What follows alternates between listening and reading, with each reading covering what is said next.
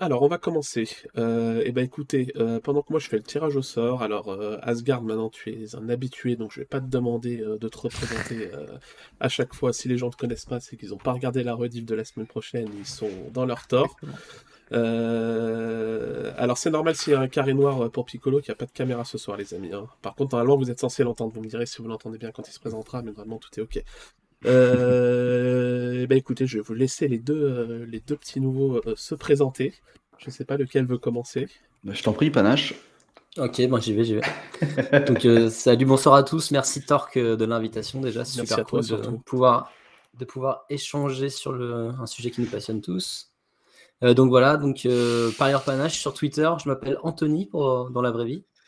Et euh, donc j'ai créé mon compte parieur panache sur Twitter euh, il y a 3-4 ans. C'était plutôt pour les paris sportifs à l'époque. Et il y a un an, j'ai fait un grand switch. euh, J'ai découvert Sorare. Je suis tombé amoureux du projet. Et donc, j'ai toute ma bankroll Paris sportif, je l'ai passé en mode Sorare. Et donc, voilà, ça fait un peu plus d'un an, depuis juin l'an dernier, que je suis à fond sur Sorare et que, voilà, que, que je regarde les performances de mes joueurs tous les week-ends, tous mes DNP, etc. Donc, voilà.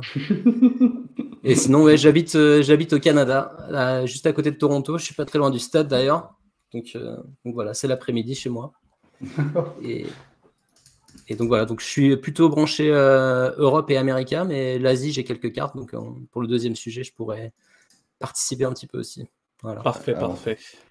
Euh, bah, vas-y, Piccolo, je te laisse. Ouais, bah écoutez, bah, je présente, bah, Piccolo sur, euh, sur Twitter aussi, Piccolo Sorare, c'est ça? Enfin, Il me semble, je suis même plus sûr. Ouais, c'est ça. Euh, j'ai rejoint Sorare, j'ai toujours un problème avec ça. J'ai rejoint Sorare il y a un peu, il y a pratiquement deux ans maintenant. Euh, bah, je suis spécialisé vraiment sur l'Asie. Euh, on a créé un petit Discord qui s'appelle euh, qui s'appelle Namek où, euh, où voilà de- un Discord d'entraide sur euh, centralisé sur l'Asie et sur euh, tout ce qui tourne autour donc la J-League principalement la K-League mais aussi voilà, un peu de Chine un peu de tout et donc voilà donc euh, passionné de, football asiatique depuis longtemps et, euh, et passionné de Sorare aussi j'ai découvert Sorare par le biais d'un ami dans les crypto-monnaies il y a donc du coup il y a deux ans et euh, puis j'ai commencé par acheter des petites cartes de joueurs que j'aimais bien et puis d'un seul coup bah, en fait, quand j'ai, j'ai vu qu'il y, avait des- y avait des vraies possibilités avec les cartes asiatiques, je me suis dit, ah bah, écoute, euh, pourquoi pas lier deux passions en même temps et, euh, ça fait que je me suis spécialisé là-dedans. Je crois que 95% de ma galerie doit être, euh, même plus, euh, full Asie. Et euh, donc voilà, je m'efforce euh, d'essayer d'aider sur Twitter les, les gens à, à les aiguiller sur euh, comprendre comment fonctionnent ces championnats-là, sur les mercatos, voilà, toutes les infos un peu. J'avoue que moi, je suis plus spécialisé sur le mercato. C'est vraiment la partie que j'aime bien. Bien traiter tout ce qui est euh, transfert, rumeurs, etc. Donc voilà. Ok, Et, euh, je serai là pour vous aider euh, pour la deuxième partie. La première, exactement. Bah, merci à toi. Merci à toi. Euh, Asgard, est-ce que tu veux quand même euh, dire un petit mot? Ah, si tu veux. Ah, Bah, tu veux. pour ceux qui pour ceux qui n'ont pas vu le, le live ou la rediff, et ça c'est pas très bien, mais euh, bah, moi c'est Asgard, euh, j'ai 21 ans, je suis surtout un, un passionné de football européen. Euh, comme vous avez pu le voir la semaine dernière, euh, en termes de football américain, je n'étais pas très bon, et du coup en termes de football asiatique, ça risque d'être un peu compliqué aussi, mais c'est toujours, euh, c'est toujours cool d'apprendre des choses. Donc quand même un plaisir d'être ici. Euh, et sinon, moi je suis surtout les championnats néerlandais et allemands. C'est ce que je préfère. Donc ouais, un, vrai adepte du, football très offensif. Mais et voilà, un gros fan de tactique, gros fan de football. Je suis sur Sorare depuis quelques mois, même si je connais le jeu, enfin le projet depuis un an. Euh, J'ai commencé à investir il y a quelques mois. Et, euh, et voilà. Ok. Et Eh si, ben, merci, si une petite euh, question. Vas-y, vas-y. Ouais. Pourquoi le maillot de Wolverhampton? Ah ça c'était... Bah il y a un sponsor asiatique, je me suis dit euh, c'est le seul truc qui, qui, qui euh, avec le sujet de ce soir. donc, Bien vu, bien vu, d'être raccord, c'est bien. c'est- c'est- je pense que c'est le la logo seule Bitcoin. chose, euh, C'est la C'est seule ça, chose oui, qui lie Asgard au championnat asiatique Ah ouais. sur ça. donc, euh, donc c'est pas Voilà.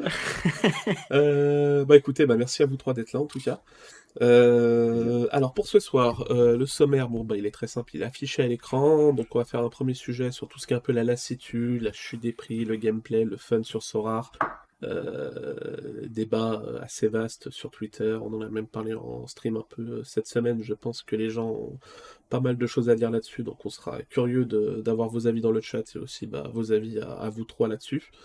Et ensuite, on va passer à une petite partie sur l'Asie, parce que le championnat asiatique se finit ce week-end du côté de la K-League et peut-être dans deux semaines du côté de la J-League. Piccolo, si je dis pas de bêtises, non, il leur reste deux matchs en J-League, non? C'est ça, il reste deux matchs. Ouais, c'est ça. voilà, il y a pas mal la question qui revient sur les streams ou même dans la communauté Sora. Est-ce que c'est le bon moment pour investir sur l'Asie en sachant que les prix baissent peut-être parce que c'est la fin des championnats? Euh, et que les gens essayent de vendre leurs cartes parce qu'elles n'auront pas d'utilité pendant, euh, pendant, pendant trois mois environ. Euh, donc est-ce que c'est le bon moment d'investir maintenant ou alors est-ce qu'on peut avoir un cycle différent des autres années? Mais on va déjà commencer avec un petit bousculant, bousculage de programme, bousculement, je ne sais plus comment on dit. Euh, alors, première chose, déjà, la personne qui a remporté le giveaway, c'est Arkane. Donc, normalement, tu es souvent dans le chat, Arkane. Donc, je sais pas si tu es là. Euh, donc, c'est toi qui as gagné. Bravo à toi. Euh, donc, je t'enverrai la carte après le live selon le pseudo soir que tu m'as donné en, commentaire. Mais bravo et merci à tous ceux, qui ont joué le jeu. donc, petit, on change un peu le programme. Alors, on va en parler très rapidement parce qu'on a, déjà fait une heure, presque, ouais, une heure, une heure trente d'émission la semaine dernière. Euh, sur la Coupe du Monde. Donc le but c'est pas de relancer un débat d'une heure, le but c'est juste d'en discuter très rapidement et surtout de la montrer aux personnes qui n'étaient pas au courant parce que vous voyez Piccolo il l'a appris, euh, il n'était pas au courant que la vidéo était sortie aussi, donc je suis sûr qu'il y en a d'autres euh, qui sont pas au courant. Donc cette semaine je ne vais pas faire l'erreur de montrer mon écran mais de pas le montrer et de pas me rendre compte pendant une heure. donc là je vais vous montrer mon écran vraiment, je vais faire la transition. Voilà, là normalement c'est bon. Euh, donc Sora a sorti une vidéo euh, trailer de la Coupe du Monde, euh, visiblement. donc ce que je vais faire, c'est que je, vais vous la diffuser. alors juste les gars, si vous pouvez juste éviter de parler, parce que du coup je vais activer l'entrée audio, ça va faire un écho horrible si, si vous parlez dans la vidéo. Donc je monte la vidéo 20 secondes et après on en discute vite fait.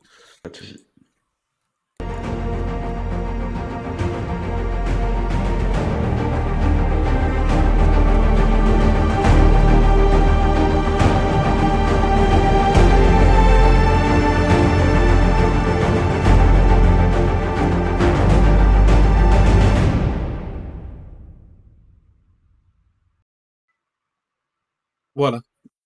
Donc vidéo euh, assez courte qui dure, euh, qui dure une, une vingtaine de secondes, donc qui est arrivée il y a, il y a une heure sur, euh, sur Twitter, bah, qui, a pas mal, qui a pas mal déchaîné les passions. Tu disais?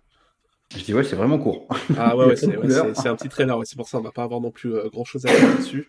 je sais pas, quel est votre avis là-dessus? Alors on voit pas mal de couleurs, de couleurs de cartes différents.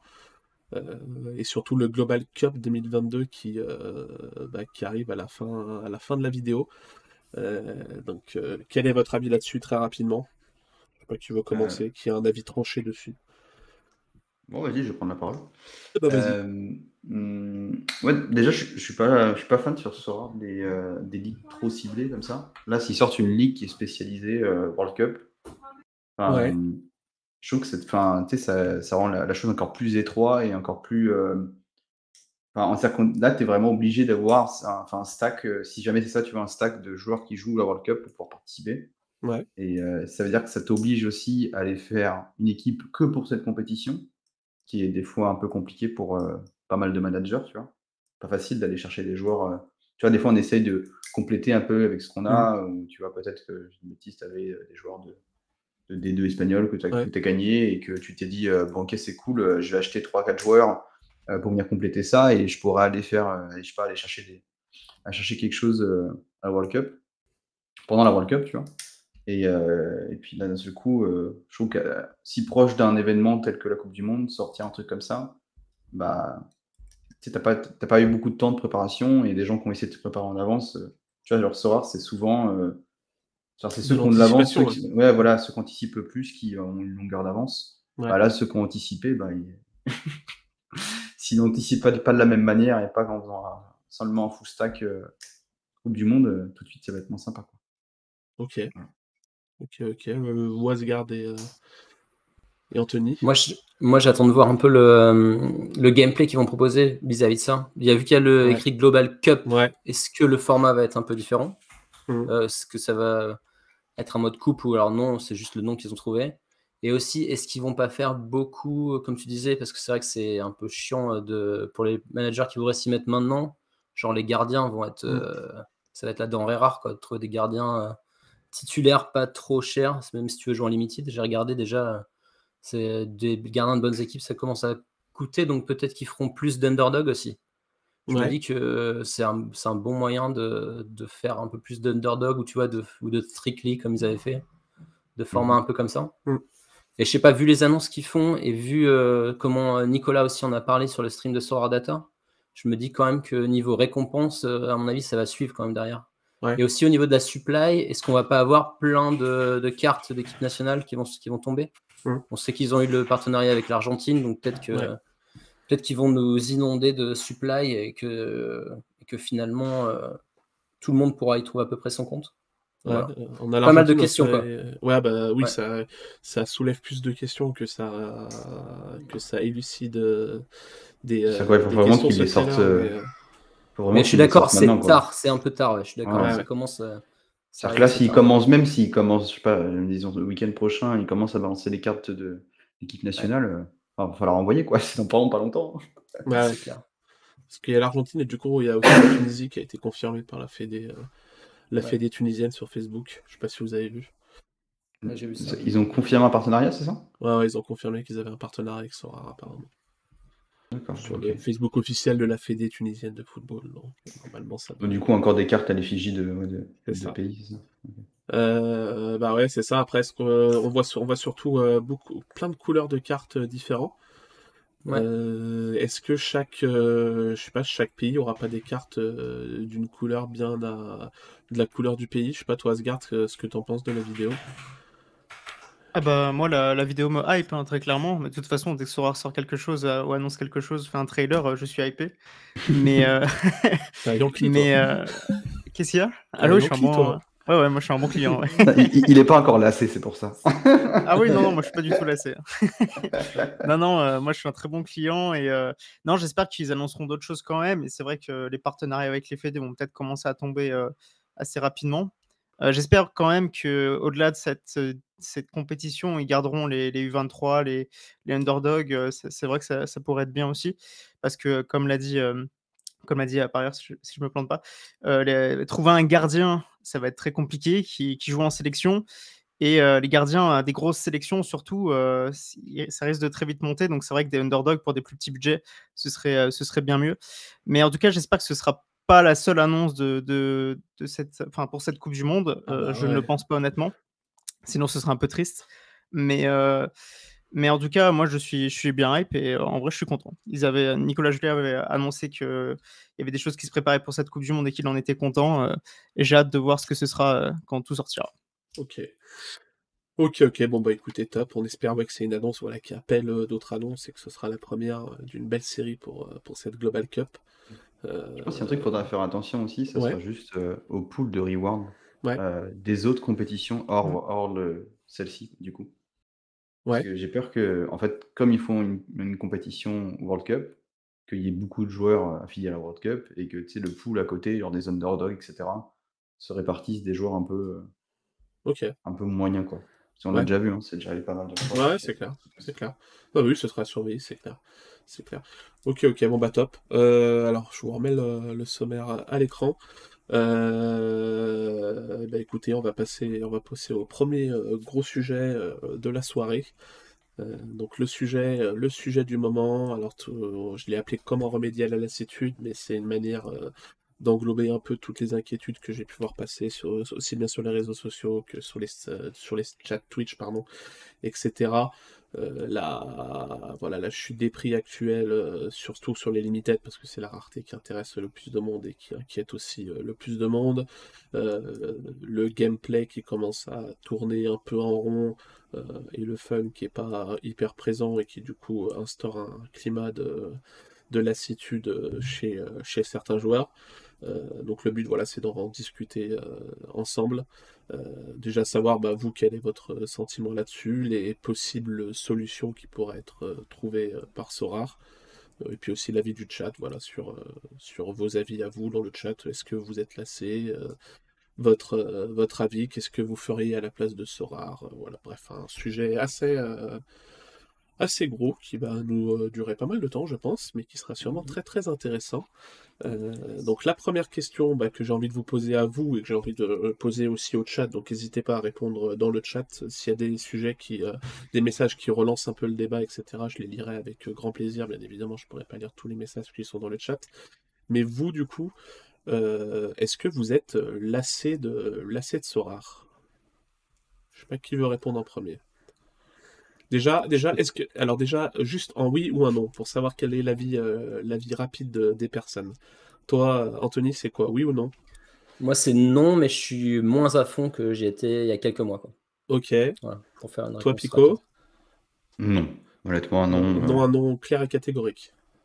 Ouais, enfin, ouais, non. Je trouvais un moyen de renouveler. Euh, je suis plus autant euh, passionné par les mêmes choses, mais j'ai renouvelé mon. Ok de comment Et toi, et toi Asgard? Non, pas du tout. Ok. Euh, et bah, très bien. Bah, on a une majorité de non. On a Anthony qui est un peu dans le oui, donc euh, qui devra défendre ce point de vue euh, avec acharnement. toi, toi, toi, tu l'es un peu plus que moi, peut-être? ouais, moi je le suis un peu plus que toi, je pense. Ouais, je le suis un peu plus que toi. Moi je suis plus sur le oui, ouais, je pense que toi tu es à 50-50. Enfin, tu commences à être tu commences à l'être, moi je, le, je commence à l'être depuis un petit moment, donc ouais, je pense que je suis celui qui l'est le plus dans notre groupe, euh, dans notre groupe de quatre personnes, donc j'hésiterai pas aussi à défendre ce point de vue euh, et à rebondir là-dessus. Dans le chat, de toute façon, il y a du oui, il y a du non aussi. Euh, ok, d'accord. Et deuxième question, alors juste oui ou non, et après on en rentrera dans les détails des deux sujets, parce que pour moi ça se, ça se décompose en deux sujets majeurs quand je vois les gens en parler, en parler sur Twitter notamment. Est-ce que vous êtes inquiet de la baisse des prix en limited? Anthony, oui, non? Moi, moi, non, pas spécialement. Ok. Piccolo? Euh, Non, prévisible. Ok. Et toi, Asgard et, non. Non, non. Ok. Moi aussi, euh, je, suis plutôt, euh, je suis plutôt du côté du non. donc là, on est à 4 non. Et bah, parfait. Donc là, ce sera le, au chat de nous donner des arguments sur ceux qui sont inquiets, en tout cas, sur pourquoi vous êtes inquiets et et bah, quelle, euh, quelle est votre inquiétude et euh, d'où elle provient. Euh, donc on peut commencer, bah, je pense, par le premier sujet, du coup, la lassitude. donc toi, Anthony, tu disais que non, mais tu commençais à l'être petit à petit. Donc qu'est-ce qui te, bah, qu'est-ce qui te fait pencher vers le oui, vers le oui actuellement? Ben, je dirais c'est un peu la, le train-train de refaire euh, les équipes. Euh, le mercato est passé, en gros. Donc là, tu vois, mes équipes, elles sont plus ou moins stables, surtout dans les raretés les plus grosses comme les rares ou les super rares, où tu fais beaucoup moins de roulement. Donc euh, c'est vrai qu'il n'y a plus trop de recherche à faire, à part rechercher si ton, ton joueur va être blessé, s'il est suspendu, etc. Il n'y a pas trop de recherche au quotidien. C'était un peu plus actif, on va dire, pendant l'été, quoi, pendant le mercato, forcément. Donc euh, à ce niveau-là, c'est pour ça, je pense que je suis assez. Euh, en gros, c'est, je fais mes équipes, mais tu vois, il n'y a rien, il a rien d'excitant euh, vraiment comme nouveauté pour moi. Quoi. Je fais de mes équipes dans la, la, plupart du temps dans la même division. j'aimais bien à une époque quand ils avaient sorti par exemple les. je sais plus comment ça s'appelait la compétition, tu avais juste besoin d'une, d'une carte d'une rareté. avec, bah, les kick-off, non? Les kick-off, voilà, les kick-off. J'ai oublié le nom. Ils ont recyclé pour la kick-off limited, mais qui du coup ouais. le, Mais tu vois, qui, moi, vu que je, je, privilégiais plutôt les rares, super rares, tu vois, ça m'intéressait plus de. Quand ils avaient fait ça, ça m'avait un peu boosté. Genre, euh, j'avais cherché. Euh, et si tu n'en as qu'une à acheter, une super rare, moi, c'était le cas de au moins acheter une super rare pour, euh, en prévision de jouer plusieurs kick-off. Ça, ça relançait un peu l'intérêt, quoi. Donc euh, voilà, donc ce qui fait qu'en gros, les, seules divisions euh, où je vais faire des recherches d'une GW à l'autre, ça va surtout être les spécialistes ou les underdog limited.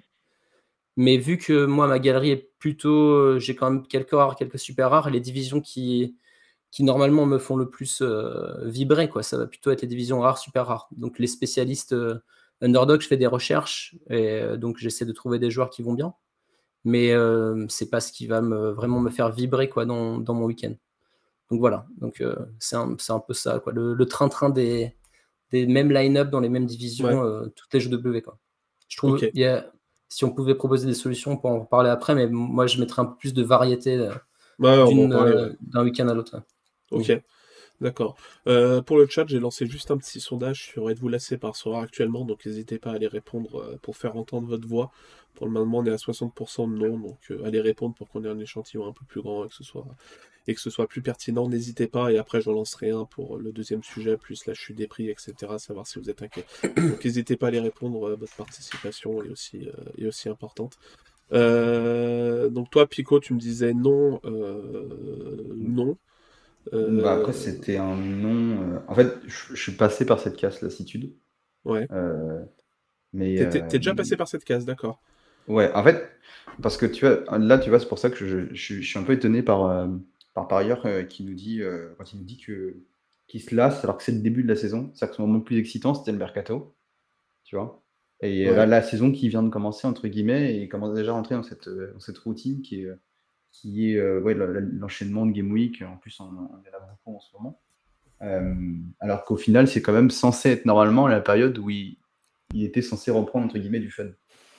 Si on passe le mercato et qu'on arrive, même si les mercatos sont sympas, quand on pense Sorar, on pense euh, aligner des Game Week, aligner des, ses joueurs, et donc c'est censé être le moment le plus sympa. Et, et c'est étonnant que je trouve ça marrant de, de voir que ça commence à être lassant pour lui, euh, euh, alors que c'est la reprise, quoi. Donc c'est forcément qu'il y, a il y a quand même un problème dans ce propos Sorar en, en termes de bah, pour se renouveler. Et Mm. moi personnellement, tu, bah, tu connais maintenant l'Asie, les pauses sont assez longues. Ouais. Donc des fois, bah, le le train-train de, euh, de faire ses recherches mercato, etc., et de- d'aligner toutes ces équipes en, tra- en training tous les week-ends, euh, c'est là que je trouvais ça assez... euh, pour moi, le, le- côté très dur a été là. Voilà, attendre 3-4 mois, là, qui sera d'ailleurs un peu encore plus long cette saison, la pause sera, Oui. sera assez énorme.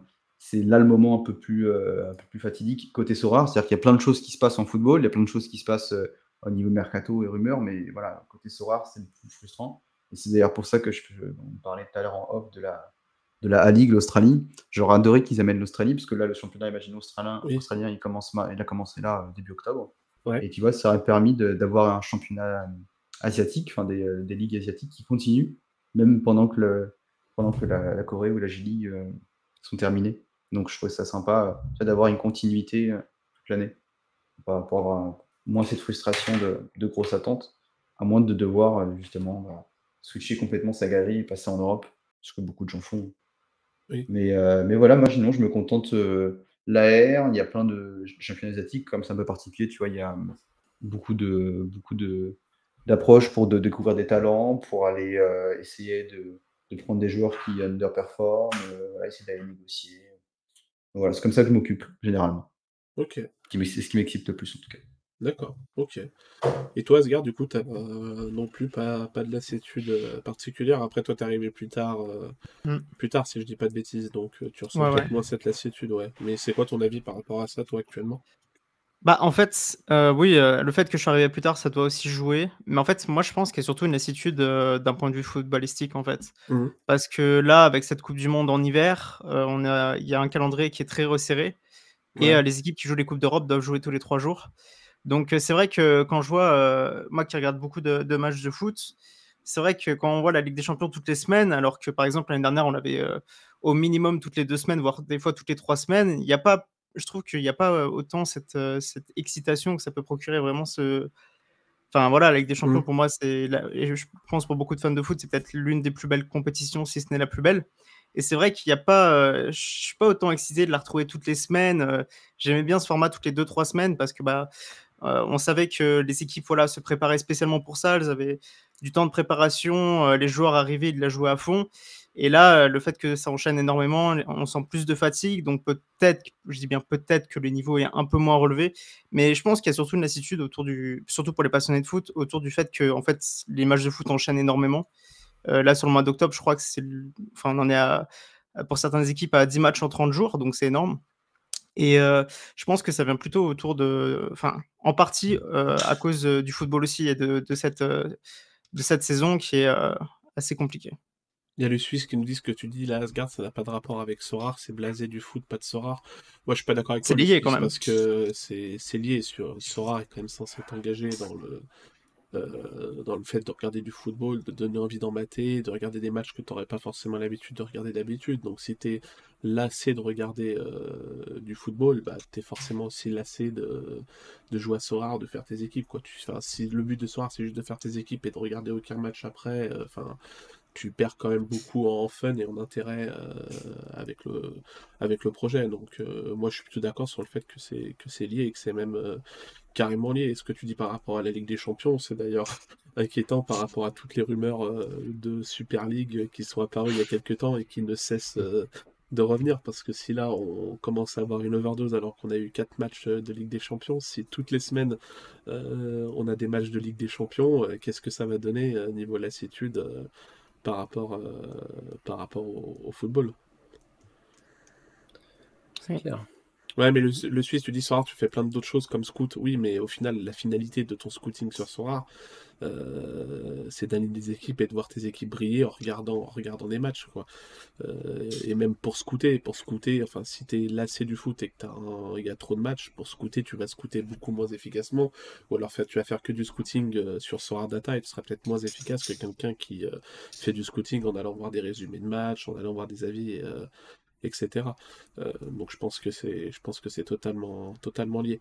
Euh, alors Oak qui nous dit la lassitude c'est limité, tu gagnes fond et tu gagnes des rewards à 1 euro. Alors on y va juste après, euh, juste après Oak là-dessus parce que oui c'est aussi un débat qui est qui est au goût du jour, la chute des prix en limited, et il y a pas mal de gens qui justifient cette lassitude par ça. Euh, oui, c'est sûr, mais il y a des matchs, il y en a tous les jours en vrai, avec ou sans LDC. Ouais, mais euh, bah, non, quand, t'as pas de Ligue des Champions, t'as quand même. Euh, là, tu vois, t'as pas de Ligue des Champions cette midweek, t'as quand même moins de matchs, quoi. T'as, des championnats qui jouent, mais t'as beaucoup moins de matchs que t'as envie de regarder, alors que une semaine de Ligue des Champions, bah, le mardi soir, t'as des matchs que tu veux regarder, le mercredi soir, t'as des matchs que tu veux regarder, le jeudi soir, t'as des matchs que tu veux regarder, quoi. Ça fait trois, trois, soirées que tu passes à mater du foot et le week-end c'est reparti, donc euh, c'est normal. Euh... J'adore qu'il y a des trucs intéressants en chat. Ouais, ouais, vas-y, vas-y, n'hésitez pas. Ouais. Ça, ça, parle de, de, personnes qui vont jouer la Coupe du Monde. Est-ce que vous, imaginez là, euh, euh, Panache et Asgard, vous allez jouer, vous allez aligner des équipes pendant la Coupe du Monde? Parce que c'est Moi, j'ai pas le droit de donner mon avis, moi. Si, si, toi aussi. oui, excuse-moi, non, mais là, je prends la main, tu vois, tout de suite, je t'ai non, mais vas-y, bah, commence toi. Est-ce que je vais aligner les équipes pendant la Coupe du Monde? Est-ce que tu as gagné des équipes? Est-ce que c'était un souhait pour toi d'agner une équipe? Genre, est-ce que tu as été chercher euh, des joueurs pour ça? Alors, est-ce que c'était un souhait d'agner des équipes? Pas du tout. Je suis allé chercher zéro joueur là-dessus, et d'ailleurs, euh, c'est plutôt le contraire, vu que j'ai quasiment vendu toutes mes rares. Euh, donc je vais avoir très peu de joueurs qui jouent la Coupe du Monde à part en limited et encore en limited j'ai que des Scandinaves donc ça va pas être ça va pas la panacée je crois que j'ai même pas de gardien donc non ça n'a jamais été un souhait euh, parce que bah, de toute façon, je l'avais dit en stream et tout, j'étais plutôt pessimiste sur le fait que Sora nous propose quelque chose de, vraiment énorme niveau gameplay pour la Coupe du Monde. Donc euh, j'espère qu'ils vont me faire mentir avec la vidéo, etc. Et que ce sera, et que ce sera bien mieux que ce, que j'imaginais. Mais non, non, c'était pas du tout euh, le plan. Et même maintenant, même avec la vidéo, c'est pas forcément le, le plan d'aligner des équipes pendant la Coupe du Monde. Parce que déjà, de base, c'est pas une compétition qui va sûrement me faire énormément rêver, je pense. Euh, je la suivrai avec, euh, avec plaisir. je regarderai les matchs, euh, oui, je regarderai les matchs avec, avec grand plaisir. donc je ne vais pas la boycotter. Hein. Mais voilà, je, je, je, pense pas que j'aurais besoin de Sorare pour vivre cette Coupe du Monde. J'aurais pas besoin de Sorare à tout prix pour vivre cette Coupe du Monde. Quoi. du coup, l'idée c'était de, voir qui a été intéressé, je parle niveau Sorare sur la Coupe du Monde. Du coup, toi, Panache? Moi si, ouais, carrément. Moi, ça m'intéresse. Euh, j'avais déjà une équipe en rare. Là, le fait qu'il y ait beaucoup d'annonces dessus, je pense que ça va me motiver assez de trouver un gardien limited qui vaille le coup, autre que mon gardien australien qui, je pense, va prendre quelques buts. Donc, euh, Et ouais, Mathieu Ryan, il est même plus titulaire à Copenhague. Donc, euh, mais, ah oui, mais ouais. ouais. Donc non, moi ça m'a bien épais. J'aime bien en fait le fait que ben, ça soit une nouvelle compétition euh, où on n'a pas, enfin c'est pas, c'est pas tu joues la Challenger, euh, tu sais que le Celtic et l'Ajax vont tout défoncer. Tu vois, il y a un côté un peu euh, nouveau, un peu, ça rajoute un peu une part d'aléatoire. Et donc moi ça m'intéresse bien. Après ça va être assez court hein, parce que tu vas avoir 3 GW quoi, dans les groupes. Après tout de suite tu vas perdre la moitié des équipes. Euh, donc, voilà, il y a quelqu'un qui vend Livakovic, donc peut-être que ça va m'intéresser. j'ai déjà, j'ai déjà un Lovren en défense. Donc, euh. Ah, tu pourrais faire le, combo euh, gardien défense, c'est bon ça. Donc ouais, moi ça m'a bien hypé. Tu vois le fait que ce soit une nouvelle compétition, il y a un peu de challenge quand même, un peu de scouting à faire vite fait, quoi, parce qu'il faut que tu, que tu regardes les groupes, tu vois, tu, sais, tu, tu, dois un peu analyser euh, qui va avoir un calendrier plus facile qu'un autre, etc. Donc, euh, et donc toi, ça t'a pas freiné le fait que, comme tu dis, si peu de game week, de devoir investir et aller prendre des joueurs, de, de dire allez, je prends le risque, j'y vais. Non, après, je vais pas faire de, je vais pas faire de grande folie, quoi.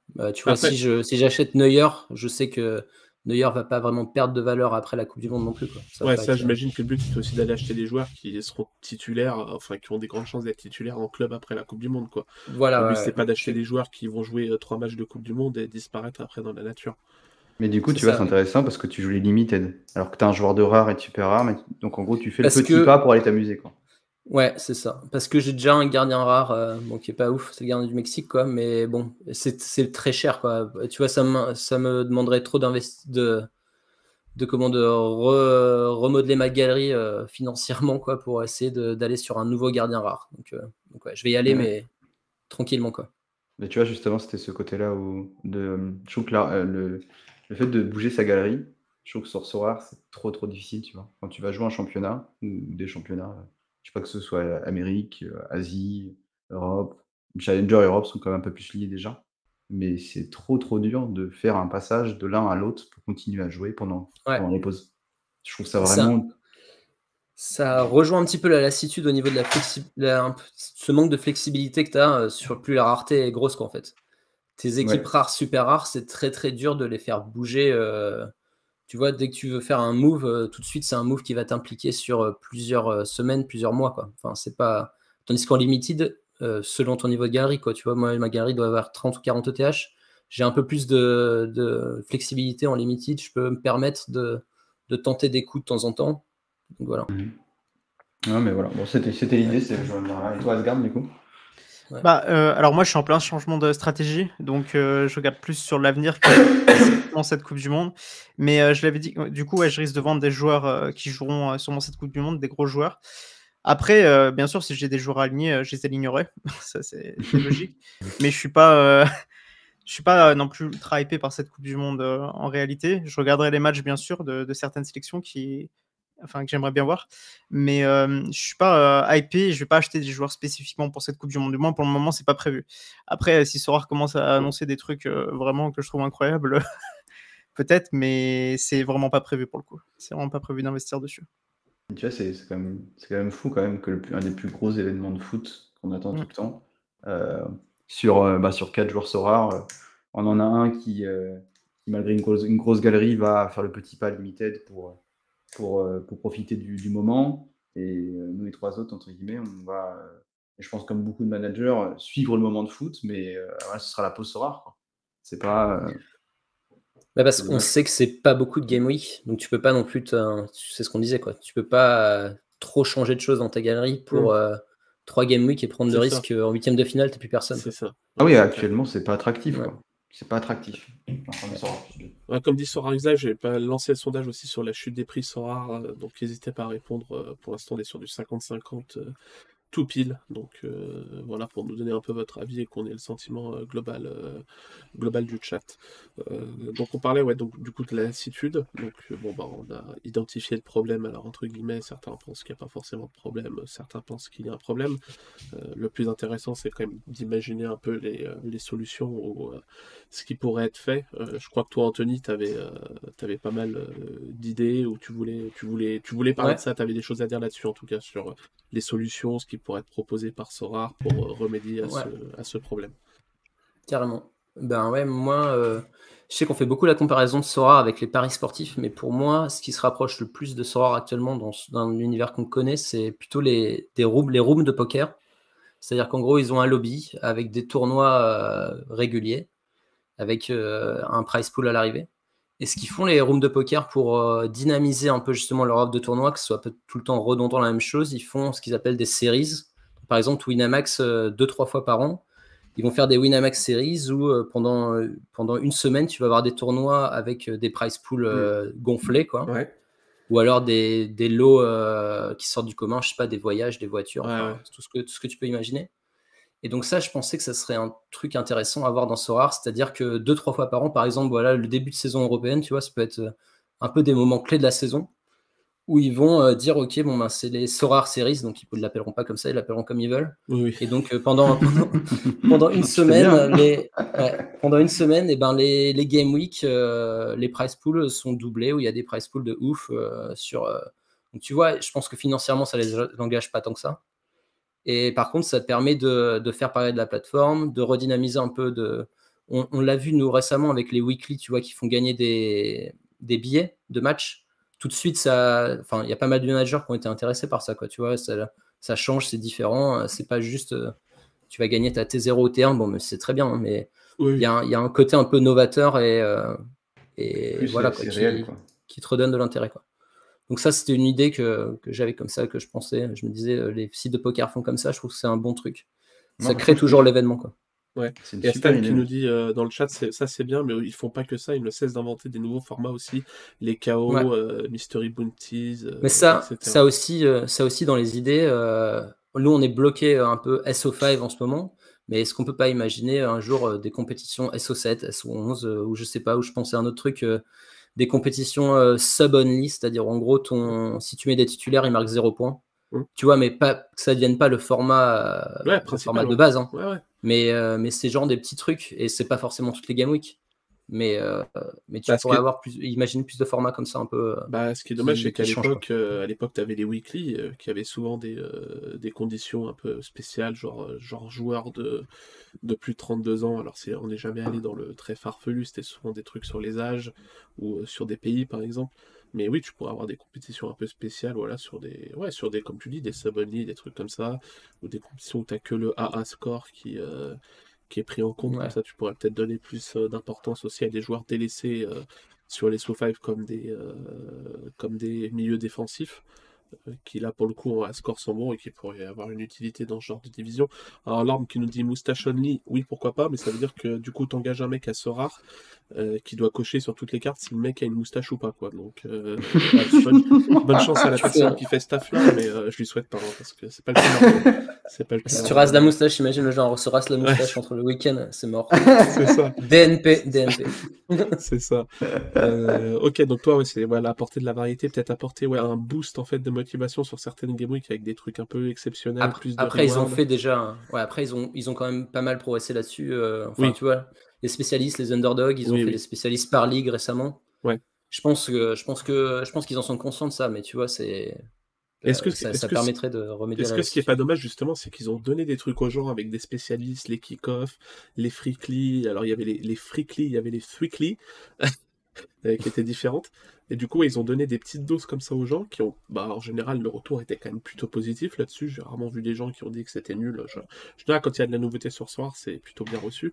Euh, mais du coup, est-ce que le fait d'avoir donné des petites doses aux gens et au final avoir concrétisé sur quasiment aucun aucun concept parce que la spécialisation de l'underdog elles, exi- elles existent depuis plus longtemps. Euh, Est-ce que c'est pas ça aussi qui frustre les gens? C'est qu'ils ont donné des petites doses de trucs sympas aux gens et finalement en fait ça s'est toujours pas concrétisé et tout a disparu et maintenant on est de retour sur des divisions euh, qu'on avait déjà euh, qu'on avait déjà auparavant il y a plusieurs mois. Ouais. Ouais. Ouais, ils sont un peu. Ouais. Ouais, attends, je laisse quelqu'un parler d'autre. Non, mais j'a- j'allais dire, moi j'avais juste l'impression que la personne qui s'occupe de créer des choses sur Sora, comme les, les idées, euh, game designer. de- de- de- voilà, le game designer qui, euh, qui va créer bah, les underdogs, les etc. On a Mhm. l'impression que c'est un peu un alternant qui est là que deux semaines par mois et qui n'a pas le temps de bosser dessus. Et par contre, tu vois, le mec qui, euh, lui, euh, vient pour envoyer de la limited à gogo sur le marché des transferts, lui, il fait 24 sur 24, il arrête jamais, le gars, il bosse comme un fou. Et donc, du coup, ça se- tu te sens, tu te sens fou d'un peu de, de, dans tous les sens et à côté, euh, pas beaucoup de créativité. Quoi. Et je pense que ça va bien lier à ce fait que quand tu dis que les gens euh, genre, sont toujours, euh, prennent toujours les nouveautés sur Sora, c'est qu'on en a tellement peu ou tellement peu des, Hmm. euh, des trucs qui apportent vraiment un changement dans le gameplay qu'on voilà, on est là comme, comme des gens, comme des morts de faim. Quoi. L'impression Ouais. si on nous tend un vieux hamburger et on a l'impression que c'est euh, que c'est du tartare le truc. euh, Donc, euh, voilà. Ok. Euh, et toi, sur les solutions, Asgard, je sais pas, est-ce que quelque chose euh, te envie de particulier, même un truc un peu farfelu ou quoi que ce soit hein, euh. Bah, moi, j'avais beaucoup kiffé les jerseys et les tickets. Euh, Ouais. Vraiment, je trouve que c'est incroyable. Ça lie vraiment pour le coup le, enfin le, comment dire, la réalité à Sorare. Alors, et tu- je trouve ça incroyable. Tu parles des Ouais. jerseys et des tickets, par exemple, là ils ont annoncé la Mystery Kit, euh, je sais pas si je crois que c'est Ouais. pour la Game Week de ce week-end et celle d'après, je crois que c'est sur deux Game Week si je dis pas de bêtises. Où, Ouais, euh, ce sera mm. le top, euh, c'est le top 10, top 15, je sais plus, j'ai plus en tête, qui gagnera Mm. un maillot, euh, un maillot au pif, je crois, d'un club, mais un maillot normal, sans signature, sans, enfin un maillot classique quoi.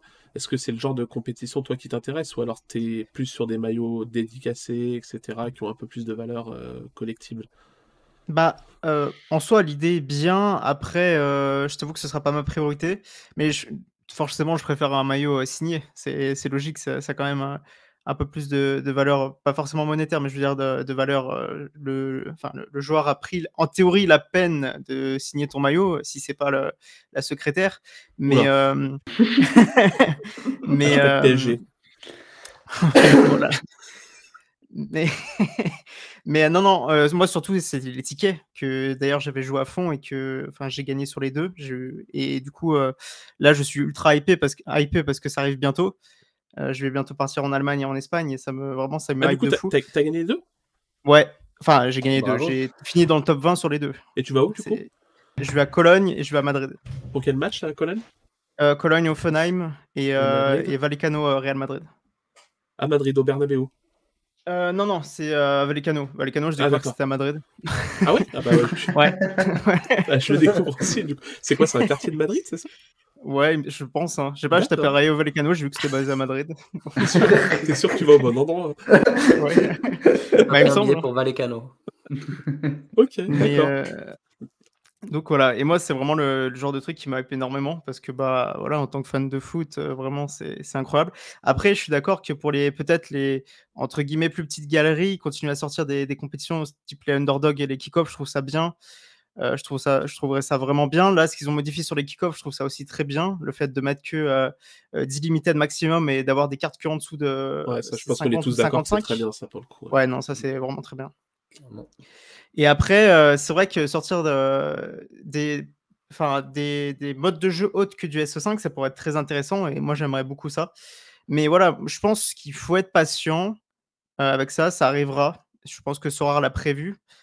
Et, euh, et je pense qu'en ce moment, ça arrive pas trop parce qu'ils étaient surtout, je pense, focus sur le fait de sécuriser des licences. Parce que c'est quand même ultra important le- les licences pour pas se faire doubler par un, un possible concurrent. Euh, donc moi, je suis pas inquiet là-dessus. Je pense que ça arrivera. Euh, et euh, mais oui, sinon après en termes de, de propositions pour les petites galeries, ce serait vraiment important parce que ça concerne quand même, je pense, 80-90% des joueurs en, en limited. Et, et sinon, on va sortir des, des compétitions style les tickets, les jerseys. Après, en termes d'idées, je t'avoue que j'ai pas trop réfléchi avant le stream qu'on pourrait faire. Mais c'est vrai que euh, c'est peut-être, je sais plus si c'est toi qui en avais parlé, Torque, euh, faire des rencontres avec des joueurs. euh, Ouais, ouais, ouais. J'en ai parlé des choses dans comme ça, quoi. sur les Legends Challenge, des trucs comme ça, mais oui, ça pourrait très bien s'appliquer à toutes les divisions. Ou même gagner des, Ouais, des places, par exemple, je sais pas, pour un festival Sorar qui arrivera dans l'avenir, un truc comme ça. Ok, d'accord. Euh, alors je réponds à Alrif qui dit tous les frais ne sont pas couverts. Non, non, tu gagnes juste le ticket et euh, l'avion, l'hôtel Ouais. et tout sont à ta Après, charge. c'est tout à ta charge. Alors justement par rapport aux divisions euh, Jersey et aux divisions avec, euh, euh, des tickets, je voulais avoir votre avis de vous, Pico et Parieur, parce que je sais que moi par exemple la Mystery Kit là, qui arrive, j'en ai, absolument rien à faire. Quoi. Ça m'intéresse ça m'intéresse zéro. Moi déjà ce qui m'a étonné et ce qui me déçoit un peu c'est que la compétition soit ouverte uniquement au limited. Je comprends pas Mm. trop, je comprends pas trop l'intérêt. Quitte à l'ouvrir au limited, bah ouvre-la à tout le monde quoi. Je, je, je comprends pas pourquoi un mec qui joue qu'en rare et en super rare aurait pas le droit de participer à cette division. Surtout que t'as pas de bonus de rareté, de quoi que ce soit. Donc euh, autant l'ouvrir à tout le monde et que tout le monde puisse participer. Je vois pas pourquoi il y aurait que les limited qui auraient le droit de participer à ça. Un mec en rare et super rare aurait tout à fait le droit de vouloir gagner euh, une carte, euh, enfin un maillot euh, d'une équipe et surtout que ce sera pas non plus la division que je pense que ces gens-là prioriseront. Donc euh, je vois pas pourquoi ces gens-là auraient pas le droit d'y participer. Et le fait que ce soit un maillot classique, personnellement, j'en ai rien à faire. Enfin, si, si tu me fais gagner des maillots signés, là pour le coup, ça m'intéresse parce que c'est quelque chose que j'aime bien. Ma- maillot classique, je veux dire, si je veux le maillot d'une équipe, bah, je vais l'acheter ou quoi que ce soit. Enfin, ça va pas me, ça va pas me donner un critère de collectibilité. Et pareil pour les tickets, bah, si toi Asgard ça t'a hype, euh, tant mieux. Mais moi ces divisions-là, Ouais. je les ai même pas jouées euh, parce que juste avoir un ticket classique pour une, euh, pour un match, bah, si j'ai vraiment envie d'aller voir un match à Séville, à Madrid, euh, je veux dire, c'est pas le prix de la place qui va me, qui va me freiner, quoi. Euh, si si j'ai vraiment envie d'y aller, c'est pas le prix de la place qui va me gêner, c'est plus l'avion, l'hôtel, etc. Donc vu que là, t'as que la, t'as que le ticket qui est payé par Sora, enfin, j'ai pas l'impression que ça me fait pas rêver plus que ça, quoi. Je sais pas vous votre avis à Pico et euh, Anthony là-dessus. Ah, juste une petite question, Asgard. Euh, Ouais. T'as fait, une- t'as fait un nombre élevé de points pour, euh, pour aller chercher ce, ce top? C'était euh, une idée? Euh, si tu veux, je peux te dire. Je l'ai pas en tête. hein. J'ai l'impression qu'elles ont quand même pas été jouées à fond par énormément de monde. D'accord. En fait, moi, ça que je voulais savoir, c'est est-ce que du coup, tu vois, si tu vas chercher et essayer d'aligner une bonne équipe pour aller, pour aller euh, participer en limited euh, à, ces, euh, à ces concours, euh, est-ce que du coup, si tu te retrouves à avoir fait 430 points, 440 points sur ce genre de, de- de concours, tu vois, sur ce genre de, de game week, est-ce que tu n'es pas déçu parce que du coup, tu vas simplement gagner euh, voilà, la valeur d'une place euh, pour aller voir un, un match, alors qu'au final, tu aurais pu gagner quelque chose d'assez énorme euh, sur, Bah. sur une game week classique? Ouais, je vois ce que tu veux dire. J'ai aligné des gros joueurs qui ont fait des, des gros points. Après, là, je suis en train de regarder, tu vois. Sur la Bundesliga, j'ai fait 344 points. Et sur la Liga, j'ai fait 328 points. Donc, c'est Ok, donc c'est pas énorme. C'est pas énorme. pas énorme. Et tu vois, Euh, et ça, je trouve que c'est. Moi, personnellement, j'y j'y prête pas d'intérêt parce que je trouve ça. En fait, j'ai pas envie de prendre le risque d'aligner des bons joueurs comme tu as fait euh, pour, pour si peu. Mais au final, ça veut dire que si la, la quantité de points à aller chercher est- est- n'est pas si haute, bah, c'est un, truc qui accroche un peu pour les gens. Après, c'est comme d'hab, plus il y a de gens, plus. Ça, si tout le monde réfléchit comme ça, du coup. Oui, oui, non, mais c'est sûr. Non, mais, non, mais tu vois, c'est. Enfin, Ah oui, je j'entends vois ce que ça, tu tu veux vois, dire. je me dis, c'est plus sympa, ok, pourquoi pas aligner des joueurs pour essayer d'aller chercher 340 points et gagner une place et, et pas se dire, euh, enfin voilà, faut que j'aligne une équipe qui, qui, qui- enfin, qui va chercher 400 points. Mais après, ça, c'est. Je trouve que c'est compliqué parce que, genre, tu vois, de- en comparatif, hein, euh, il y avait une Game Week Asia ce, ce week-end. Euh, suffisait de faire euh, 350 points pour gagner quasiment une T1. Euh, alors que le- la semaine passée, avec 390 points, on ne gagne même pas une T2. Donc, euh, c'est tellement aléatoire que. Oui, oui. C'est clair. C'est clair. Et toi, ok. Anthony, là-dessus, sur cette division euh, kit, euh, shop, tes tickets, Moi, moi, je trouve ça cool que je trouve ça cool qu'ils le fassent. En plus, pour eux. je comprends le- la démarche euh, d'un point de vue euh, économique ou marketing pour eux. Quoi. C'est, à mon avis, ça leur coûte pas grand chose, vu que c'est les ligues qui Ah, leur les, ah, places. les- les maillots et les tickets, je peux confirmer que ça leur, coûte, ça leur Voilà. coûte rien. Et ils sont même contents de s'en débarrasser. Bah ouais. Et ce- justement, il en parlait, Nicolas, il disait que tout niveau logistique, ils n'étaient pas du tout prêts encore à Ah faire ouais, ça. ouais. Donc. Mais maintenant, ils, ils doivent l'être un peu plus. Donc je pense que ça va être un truc un peu plus régulier. Et je, je- mais moi, moi d'un point de vue perso, c'est pas un truc qui me fait rêver forcément de gagner un ticket ou un maillot. Oui, bah, Un maillot signé, d'accord, plus, je suis d'accord euh, avec toi. toi qui habites au Canada, oui. Bah, là, il y avait des, il y avait des places à gagner pour la MLB. Ça m'aurait, Oui. J'aurais peut-être fait l'effort d'aller euh, d'aller voir un match à New Ouais. York ou un truc comme ça, ça aurait été cool. Mais bon, je l'ai pas gagné. Et- mais, euh, mais, je, mais je comprends par contre la démarche de Sora et je trouve ça, je trouve ça intéressant vu qu'on a quand même ce problème aussi qui est euh, le, la, comment, la scarcité, la rareté des rewards, quoi, je veux dire. Et donc, il faut bien qu'ils trouvent une manière de donner d'autres euh, rewards s'ils font plus de compétition. Et donc, ben, les maillots, les tickets, forcément, c'est un truc logique. Donc, Ouais. donc moi, ça me, je, trouve ça, je trouve ça plutôt cool qu'ils le fassent. Quoi. Même si d'un point de vue perso, euh, c'est pas ma priorité. J'aimerais, j'aimerais ajouter quelque chose. Euh, alors moi, du coup, en tant que euh, assez gros fan de Bundesliga, euh, Ouais. c'est vrai qu'aller voir un match de Bundesliga, ça me hype vraiment. Il faut savoir que, alors pour certains clubs, sûrement pas tous, mais en Allemagne, le football, c'est complètement, enfin, ça n'a rien à voir avec la vision qu'on a en France. Et très très souvent, les boutiques en ligne de tickets sont très très très vite Oui, euh, oui, oui. ou alors réservées aux, membres des clubs. Euh, je prends Dortmund typiquement. Dortmund, il y a 135 000 membres euh, pour 80 000 places. Et par exemple, en même temps que d'aller voir Cologne, je vais aller voir un match de Ligue des Champions de Dortmund, Dortmund City. Impossible d'acheter une Ouais, place si t'es pas membre. La boutique est pas du tout ouverte aux, aux personnes. il faut absolument être membre. Et ça, c'est le cas pour la plupart des, des clubs, pour- surtout pour les gros clubs. Et même pour les petits clubs, c'est assez compliqué d'avoir des places en, en Bundesliga. Donc c'est Bah, vrai qu'il y a la possibilité d'en gagner euh, sur Sora. euh, moi, je prends. hein. C'est pareil que en j'avais- première ligue. En première Ouais, ligue, c'est justement, l'avais regardé à l'époque quand j'avais fait gagner des places euh, pour Liverpool. à- bah, du coup, je les avais envoyé Fusio et Colin parce que euh, la personne m'avait pas m'avait dit qu'elle pouvait pas au dernier moment, etc. Et oui, en fait, oui, si tu si t'es pas membre de club de supporters, c'est quasiment impossible de choper des places. Ou alors, faut choper des places euh, hospitalité, VIP. Tu peux pas, tu peux pas choper de place, euh, de place normale, quoi. Euh, puis, pour oui, le c'est coup, c'est- euh, La valeur C'est d'une une place à Arsenal ou Liverpool, ça doit bien être la valeur d'une T0 rare. hein, Ah oui, selon tes oui, placés. oui. Ah oui, c'est Largement. C'est clair. Mais Du coup, il y avait cette question, euh, est-ce que c'est Oui, des, c'est euh. des, euh, c'est des places classiques ou c'est des places euh, plus plus?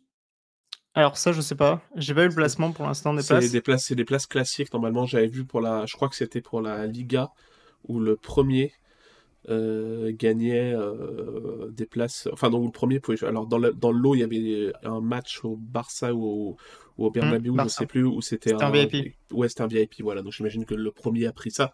Ou alors euh, Ouais. le mec est fan de Elche et dans ce cas-là, il faut aller voir un psy. Euh, mais euh, moi j'ai eu des VIP pour Barcelone Sociedad en 2023. Bah écoute, Fontel, c'est toi qui as gagné alors j'imagine. Euh, j'imagine que tu as gagné la division et du coup tu as choisi les places VIP. Mais voilà, il y avait que, que, que cette paire euh, de matchs, enfin de tickets là qui étaient VIP. Tout le reste, c'est des places euh, classiques normalement. Parce que tu vois, il y a un vrai plus, il y a un vrai truc, tu vois, de pouvoir être en loge ou un truc comme ça. Ah bah oui, oui, euh, c'est c'est clair. important, je c'est clair. d'accord. Euh, ok, ok. Bon, on a fait un peu le tour de là-dessus. On peut passer au deuxième petit sujet. C'était surtout la chute des prix. J'ai vu que ça parlait pas mal dans le chat de ça, que ça se querellait un peu là-dessus. Euh, alors en ce moment, j'avais un autre, Ah bah vas-y, vas-y. j'avais un, Ah oui. autre, j'avais un autre petit truc pour remédier à la lassitude, pour défendre mon, mon bout de gras. Mettez-vous à un autre sport. Vous avez la NBA qui arrive. Moi, la MLB, tu vois, c'est un truc, alors que je suis pas un, énorme fan de baseball, je connaissais les, les règles et j'allais voir des matchs vu que j'habite pas très loin. Mais euh, le fait de m'y mettre, en fait, ça m'a, ça a relancé mon intérêt pour Sorare, tu vois, dans un, c'est une autre, un autre sport, c'est d'autres, euh, d'autres façons d'analyser. C'est un autre sport à regarder même le week-end ou enfin le soir, quoi. Donc, euh, tu vois, je pense que la NBA, ça peut, aussi permettre de remédier à la lassitude euh, du joueur Sorare. Tu fais autre chose que, euh, que des mêmes analyses que tu fais tous les jours ou tous les week-ends pour le foot. Tu passes sur un autre sport, donc tu as d'autres choses à regarder, tu as d'autres choses à prendre en compte. Voilà. Ça se défend, ça se défend. Tu, tu m'as pas convaincu à aller sur la MLB, il en faudra plus, mais euh, la NBA. Tira, tira sur la ça NBA tira défend. sur la NBA. Ça se défend, ça se défend. Euh, et Jocelyn qui nous dit je préfère aller voir, voir euh, Elchi au milieu des fans plutôt que le bar chien en VIP entouré de péteux. Voilà, fidèle, fidèle à sa réputation. euh. Mais par contre, quand tu lui as dit que les matchs euh, allemands et tout étaient compliqués, qu'il y avait beaucoup de supporters, de clubs de supporters, ça lui a fait très plaisir, j'imagine, Asgard. Euh, Le basket européen, ça nous dit. Ouais, c'est ça, ouais. Le basket européen, oui, j'ai vu qu'il y avait pas mal de gens aussi qui le voulaient. Euh, du coup, euh, donc la chute des prix, euh, la petite... c'est quoi une analyse? Alors j'ai pas compris, euh, Mino. Euh, donc la chute des prix, etc. Donc on était quasiment à 50-50 quand j'ai fait le, sondage là-dessus. Donc pas mal de gens, donc surtout des joueurs de Limited euh, qui sont full Limited et qui n'ont pas des grosses galeries en général, sont un peu inquiets de voir leur, euh, bah, investissement euh, fondre. Alors au final, ça veut dire rien dire parce que c'est juste une valeur de galerie euh, sur un data et tant que tu retires pas, techniquement, t'as pas, pas perdu, euh, perdu d'argent.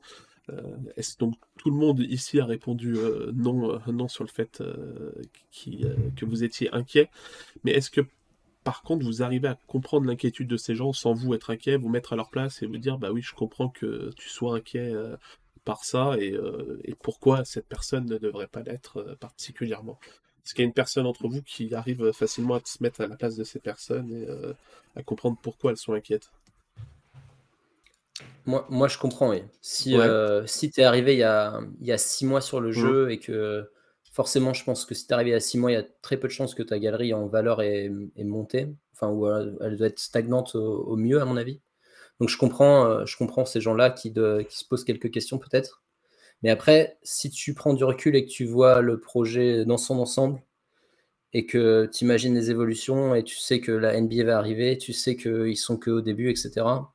Moi, c'est surtout ça, c'est surtout le contexte global de Sorar qui fait que je suis pas du tout inquiet sur le long terme, quoi. Ok, Plutôt que, que par, par cette petite baisse de prix, quoi. d'accord.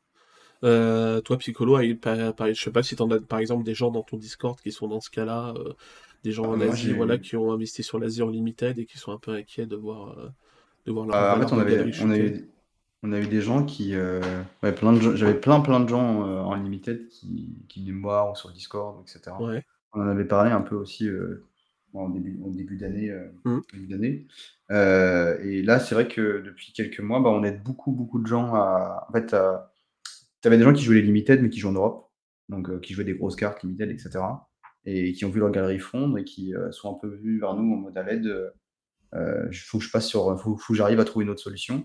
Et bon, moi, j'ai conseillé, euh, on a conseillé et aidé plein de gens à repasser sur les rares et sur les teams paliers, notamment grâce à Ouais. l'Asie avec des joueurs très abordables pour euh, voilà, avoir des paliers. Je pense que ce qui est dur avec les limited, c'est de voir sa galerie fondre. Et en plus de ça, euh, c'est très dur de toucher. euh, enfin, c'est très dur. Ouais. Enchaîner des game week où tu Oui, oui. touches pas de cartes qui ont une valeur, plus voir ta galerie fondre, je pense que c'est très dur mentalement pour les nouveaux managers, en plus ceux qui n'ont pas l'expérience encore euh, de, de Sora. Alors que je trouve que, en fait, amener les joueurs vers le côté palier en premier lieu, ça leur donne toujours cette petite récompense qui fait qu'ils font bon, ok, je suis à 30 perdre peut-être de la valeur sur des joueurs que je n'ai pas vendus, donc pas forcément perdus. Mais à côté de ça, je sais que j'ai quand même gagné mes paliers. Donc, tu vois, j'ai autre chose qui vient euh, euh, me rebooster un peu plutôt que de simplement euh, gagner une T3 qui vaut, ou T2 qui vaut 10, 10 euros et voir en même temps dans la semaine ma galerie qui a perdu 100, 150 euros, tu vois. Et donc c'est pour ça que moi j'ai conseillé aux gens en tout cas de, de, de passer en rare, en palier. Voilà, jouer les limited s'ils veulent, mais d'avoir une équipe palier à côté, Mhm. euh, s'ils le peuvent dans leur budget, en tout cas, même à, voilà, à 4 joueurs des fois, euh, pour avoir ce, ce gain, cette petite chose qui fait qu'on a l'impression de, de gagner quelque chose euh, chaque semaine et pas faire ça pour rien. quoi. Et vous, Asgard et euh, Anthony, c'est quelque chose que vous conseilleriez à, quel- à quelqu'un qui est un peu inquiet en ce moment en limited de passer sur des sur des teams paliers ou, euh, ou pas?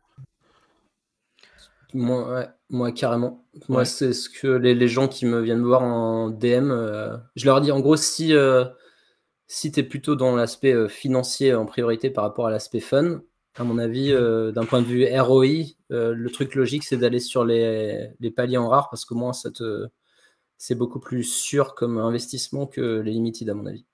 Mais bon, après, c'est. C'est la différence. Est-ce que, est que tu veux jouer à Sorar comme un jeu ou est-ce que tu considères ça vraiment comme un investissement financier quoi? C'est oui. si ça- tu veux plutôt jouer, oui. je- si tu veux plutôt jouer, je pense que les limited bah, c'est plus fun parce que tu vas Ouais. jouer avec des avec des joueurs que tu connais, etc. quoi. Ouais. Mais c'est- c'est c'est fun, tu joues, mais quand tu as perdu la moitié de ton argent, bon, le jeu il est. Ah oui, non, c'est clair. Ouais, mais alors, cette, remarque-là, les gens font, on va en parler juste après, après la vie d'Asgard sur les teams paliers. Euh, Vas-y, Asgard, toi, est-ce que tu conseillerais aussi à une personne qui vient de voir et qui te dit euh, mon investissement a fondu en limited, est-ce que je dois passer en, en palier ou, euh, ou autre? Tout dépend de l'objectif de la personne. Après, c'est sûr que si elle est là, euh, surtout pour le, le- la rentabilité, oui, les paliers, c'est ce qu'il y a de mieux. Donc, euh, oui, euh, j'aurais tendance à dire oui. Tout dépend de l'objectif au final. Mais euh, euh, sinon, euh, moi, ce que je dirais surtout, c'est de pas s'inquiéter parce que bah, le marché, il monte, il descend comme tout marché. Mm. Et voilà, il y a eu une grosse montée au mois de juillet, au mois d'août, parce qu'il y avait la hype de l'Europe et bah, il y a eu une, y a une baisse. Là, il y a, je sais pas, peut-être un peu de lassitude, donc les, prix commencent à redescendre. Mais voilà, pour moi, il faut pas s'inquiéter. Il y a des hauts il y a des bas, comme il y a toujours eu sur Sora, comme il y aura toujours dans, enfin, en- enfin, dans le, enfin, ah, pardon, dans, dans, le- dans les marchés financiers et, et, euh, et sur tous les investissements. Donc, Donc, pour moi, euh, voilà. Les teams paliers, oui. Si vous êtes là pour, et surtout si vous avez un petit budget, c'est ce qu'il y a de mieux. Si vous êtes là surtout pour le, pour, euh, pour gagner de l'argent, c'est c'est ce qu'il faut. Et après, s'il y a plus de fun, bah, les- peut-être revoir sa stratégie. Mais euh, voilà, c'est à peu près tout. Donc toi, tu penses que, juste une petite, petite question, Ouais, tu penses que le, que le prix moyen des limited va remonter? Comme c'est comme Tout dépend. euh, Tout dépend. Tout dépend, euh, ça dépend de, beaucoup de facteurs.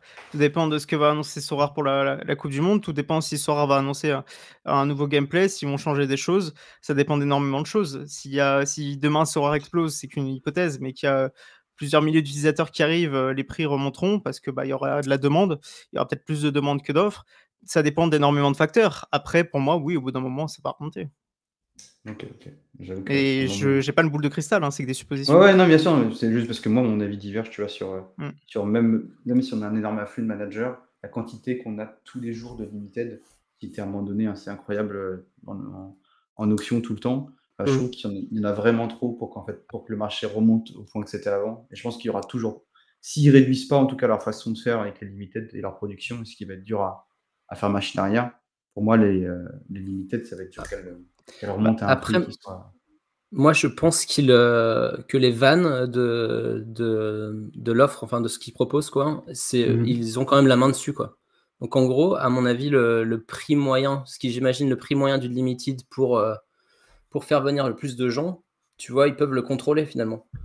Et Oui, donc en- là, actuellement, est-ce que, est-ce que finalement, est-ce qu'ils sont pas en train de faire baisser euh, le prix euh, moyen du limited à des 100, quoi?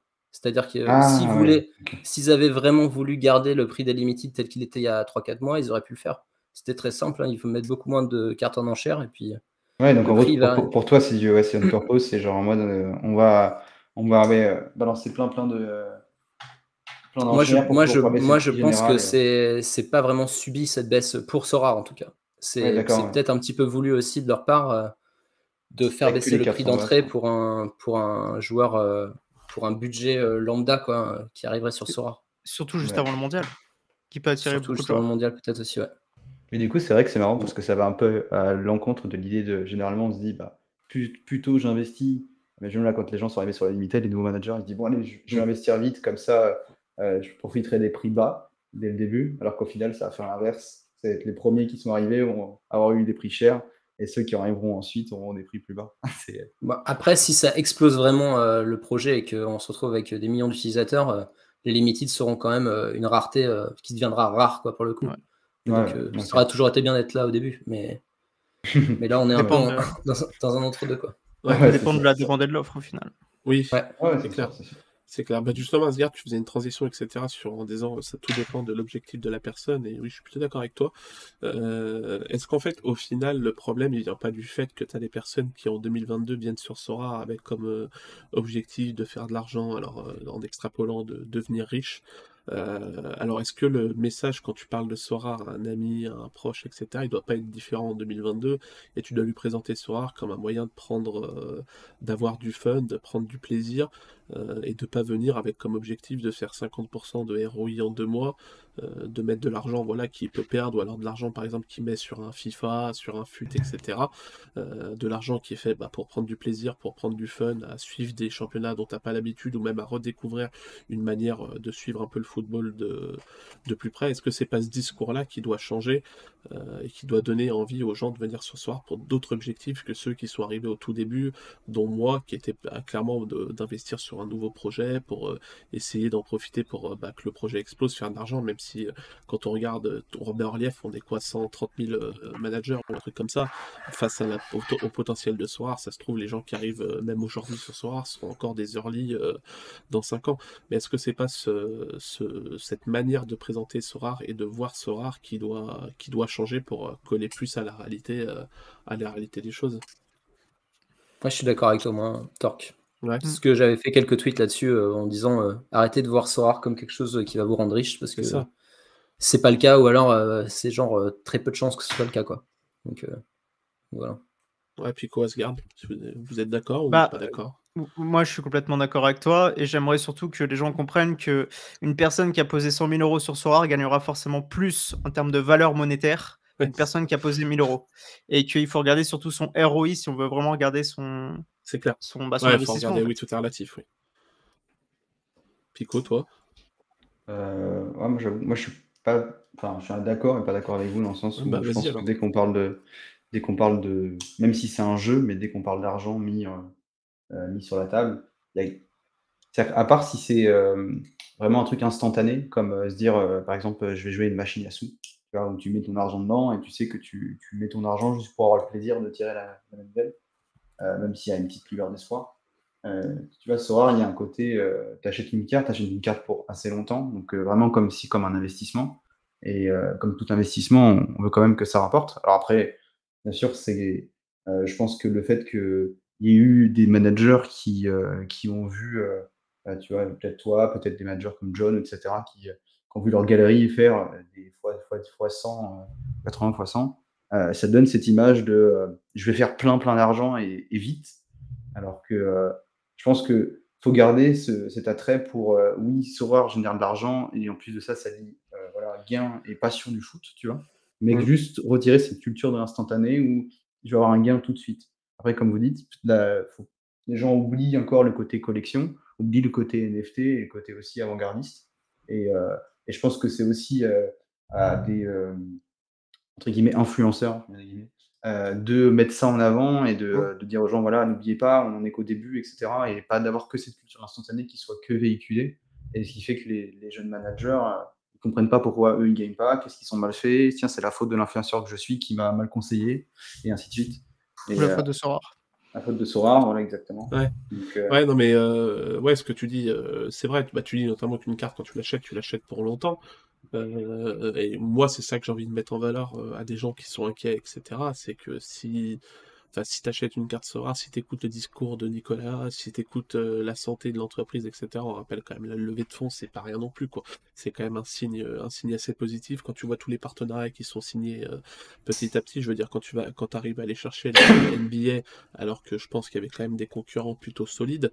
Euh, je veux dire, si tu achètes une carte, enfin, le- la possibilité euh, que, tu vas avoir sur le futur euh, avec ta carte, il est bien plus important que juste regarder sa valeur le jour après jour, voir qu'elle perd euh, 10% et se dire, bah, c'est finito, ma carte a perdu 10%, euh, je suis perdant sur Sora. Je pense qu'au sur le long terme, il faut rester positif et, euh, et essayer de Et se convaincre euh, bah, que ça va, ça va le faire, quoi, ça va le faire. Il faut, faut voir le contexte général aussi, qui est assez catastrophique quoi, au niveau de. C'est Donc, ça. euh, et Sora, il faut regarder euh, comment ça sur CryptoSlam, il faut regarder les, Oui, les courbes des, les courbes des Oui. projets NFT, genre Top Shot. Top Shot, Mm. c'est une catastrophe. Top ils ont Shot, perdu, c'est, euh, c'est alors que jusqu'en dé- en début d'année, Top Shot était encore devant Sora, par exemple, en termes Oui. de cap. Enfin, ils, en- ils vendaient plus que Sora par mois. Et d'a- d'ailleurs, cette, cette chute de Top Shot et l'arrivée de Sora NBA, est-ce que toi, tu penses que tu as des. Euh, Il y a des baleines, par exemple, qui étaient sur Top Shot, parce que les baleines sur Top Shot, c'est pas les baleines. que- Enfin, sur Sora, il y en avait, il y a deux, trois baleines, des Roxy, des Pavel, etc.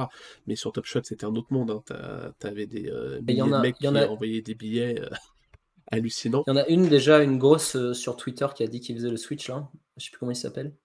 Ah, je pense que je pense en Qui est connu, non? Qui est Mm. vérifié et tout, non? Ouais, ouais, ouais. Je Pas Bryson, nom. non?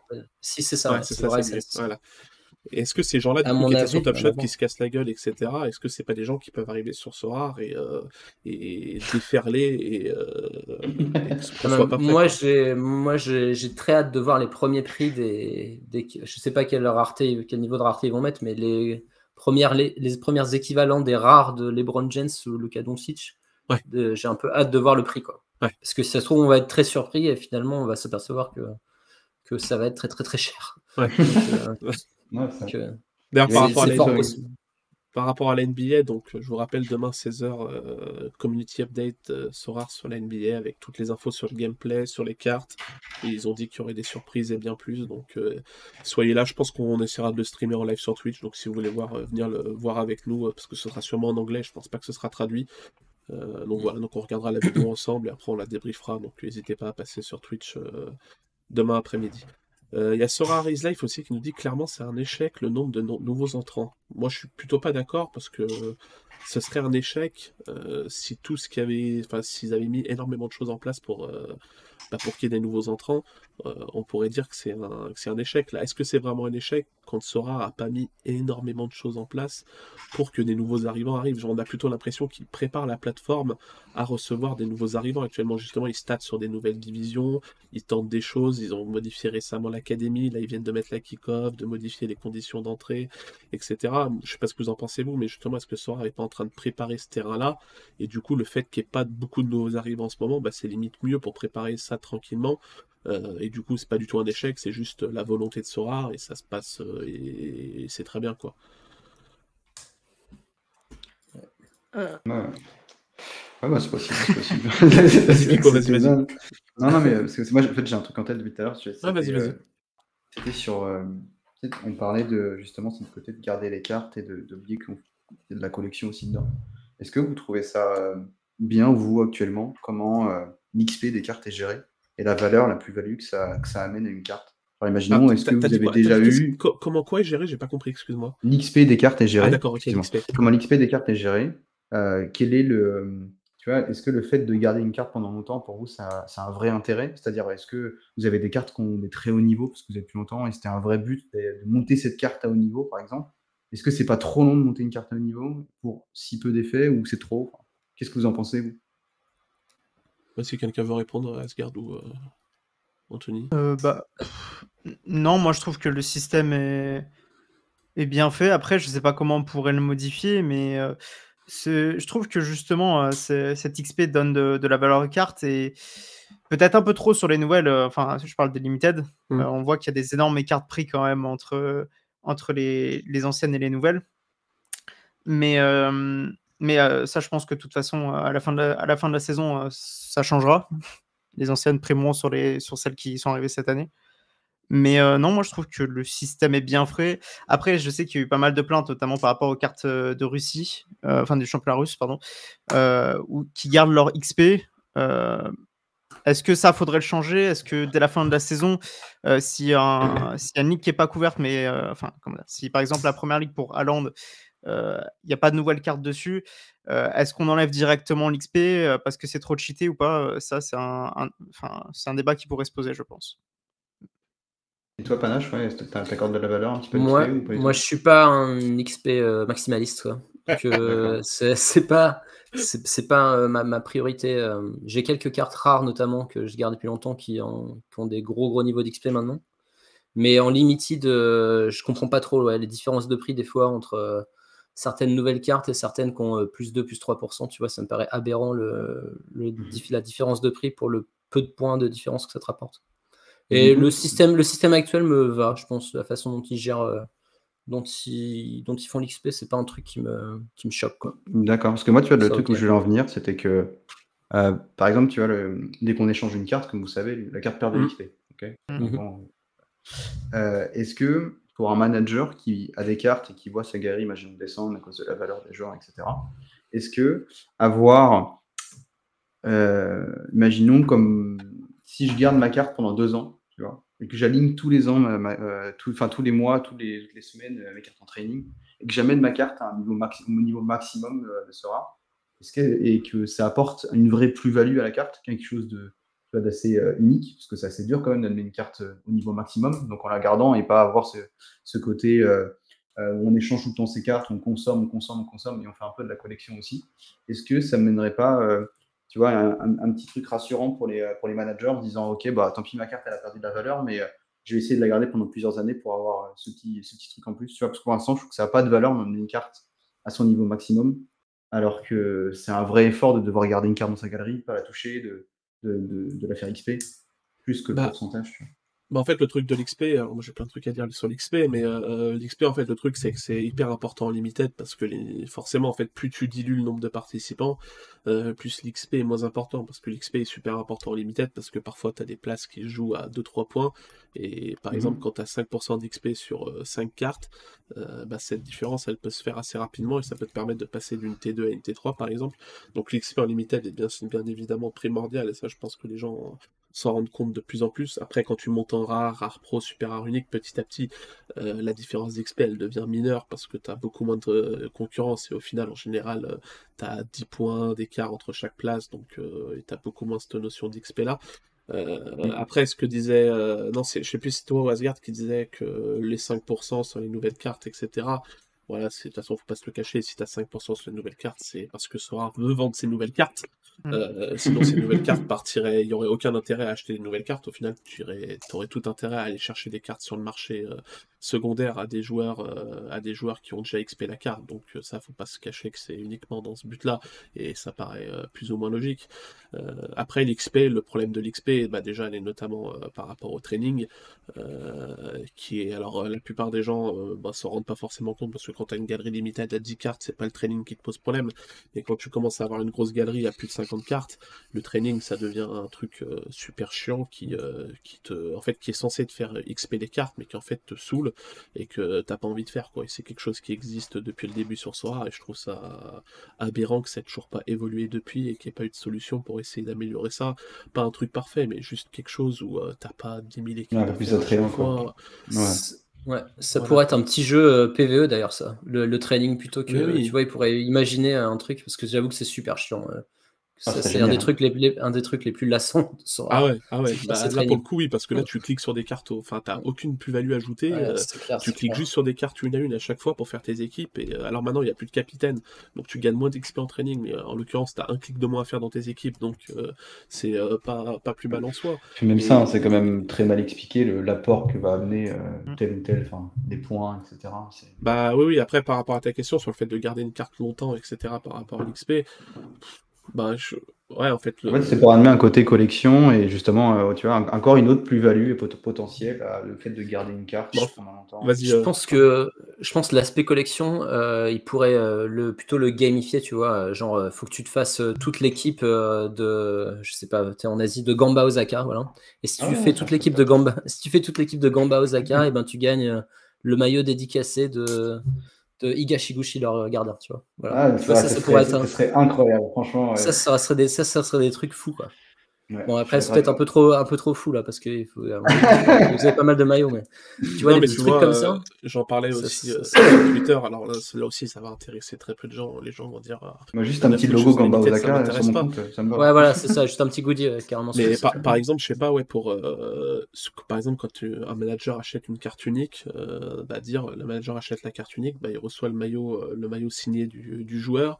Si le mec, euh, je sais pas, achète la super rare, il gagne une photo du joueur. Euh, si le mec achète une rare, il gagne, je sais pas, le, le porte-clés de l'équipe, ou je sais pas, ou des trucs comme ça. Des, trucs, des- ouais, et puis après, euh, pour les limited, je sais pas, il gagne, euh, il gagne un pins, voilà, ou euh, je sais pas, des trucs comme ça, c'est des trucs qui pourraient exister aussi. qu'il- Après, il peut y avoir des, des petits objectifs hors, euh, hors euh, SO5 ouais, qui te permettraient d'avoir ouais, des, petits trucs qui viennent. Ouais, parce que franchement, le côté collectif sur l'XP, Non, mais c'est pas sais juste pas, parce qu'actuellement, on est d'accord que ce rare, c'est de la consommation de cartes. On achète, on échange, on achète, on échange, on achète, on vend. Et il n'y a pas ce côté. euh, C'est-à-dire que le côté. C'est limite si on te dit n'est pas d'affe- n'est pas d'affectif pour ta carte, n'est pas d'affectif pour ton joueur, parce que tu sois capable de le vendre du jour au lendemain. Et tu n'as aucun intérêt à le garder si. bah en fait, le, ou sont privés à descendre.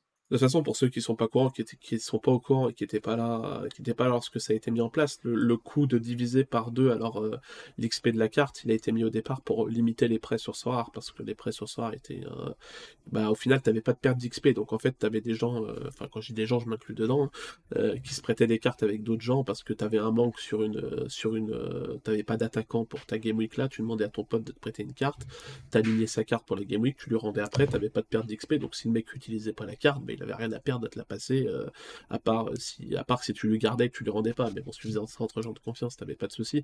Donc cette division d'XP, elle a été mise euh, en place de base pour limiter les prêts, et la- l'argument de Sora, c'était d'inclure une sorte de bonus de fidélité, où plus le joueur est dans ta galerie, bah, plus il monte en XP, et si, et si le joueur arrive dans ta galerie, est arrivé dans ta galerie récemment, bah, il peut pas être au max d'XP, il faut qu'il faut qu'il reste un peu dans ta galerie pour monter en XP, pour que le bonus de fidélité, de fidélité Donc ça venait de là à la base.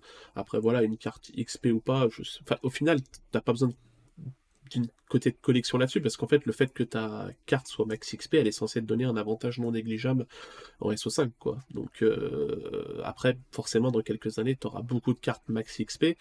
Euh, bah ouais, bah Ah, sais- en, vrai, pas tant que ça, tu vois, quand on voit juste des cartes qui datent de d'il y a deux ans, même Ouais, des cartes d'il y a deux ans, euh, c'est rare d'en voir avec. Ouais, euh, c'est des- les, les- moi j'avais un Vanaken de la première édition qui était max XP là que j'ai vendu. En général, ça prend entre deux ans et deux ans et demi si tu les alignes de manière assez. euh, Ah ouais, c'est assez, énorme, quand euh, même. Ah ouais, c'est ouais. tu- bah, de toute façon, oui, tu, une, une carte, une nouvelle carte, euh, une nouvelle carte Sora aura toujours de l'avantage. euh, Ouais, c'est toujours deux ans, deux ans et demi si t'es et encore si t'es rigoureux dans ton training, etc.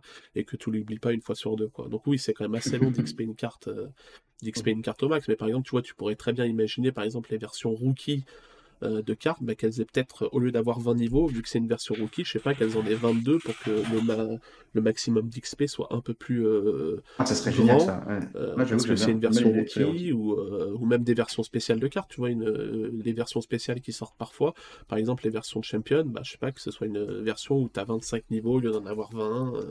Je Ouais, sais pas. tu vois, par, exemple. Karasu qui dit euh, faudrait que si tu montes une carte niveau max, elle devienne plus stylée. Tu vois, ouais, donc ça, c'est un truc animé, je sais pas, tu vois, un truc Ouais, un, ouais. peu, euh, un peu sympa euh, sur l'animation pour rendre la carte plus, euh, plus cool. C'est rien que ça, ça serait sympa, tu vois. Il y aurait encore des, des petits plus, quoi.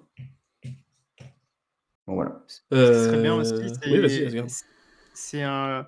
Moi, je sais que j'étais quand j'étais petit, j'étais un gros adepte d'albums Panini. C'est, euh, je sais pas si ça coûterait grand chose, ce serait peut-être un peu chiant à développer, mais, mais je pense que c'est faisable et développer cet aspect où, où tu as une sorte de.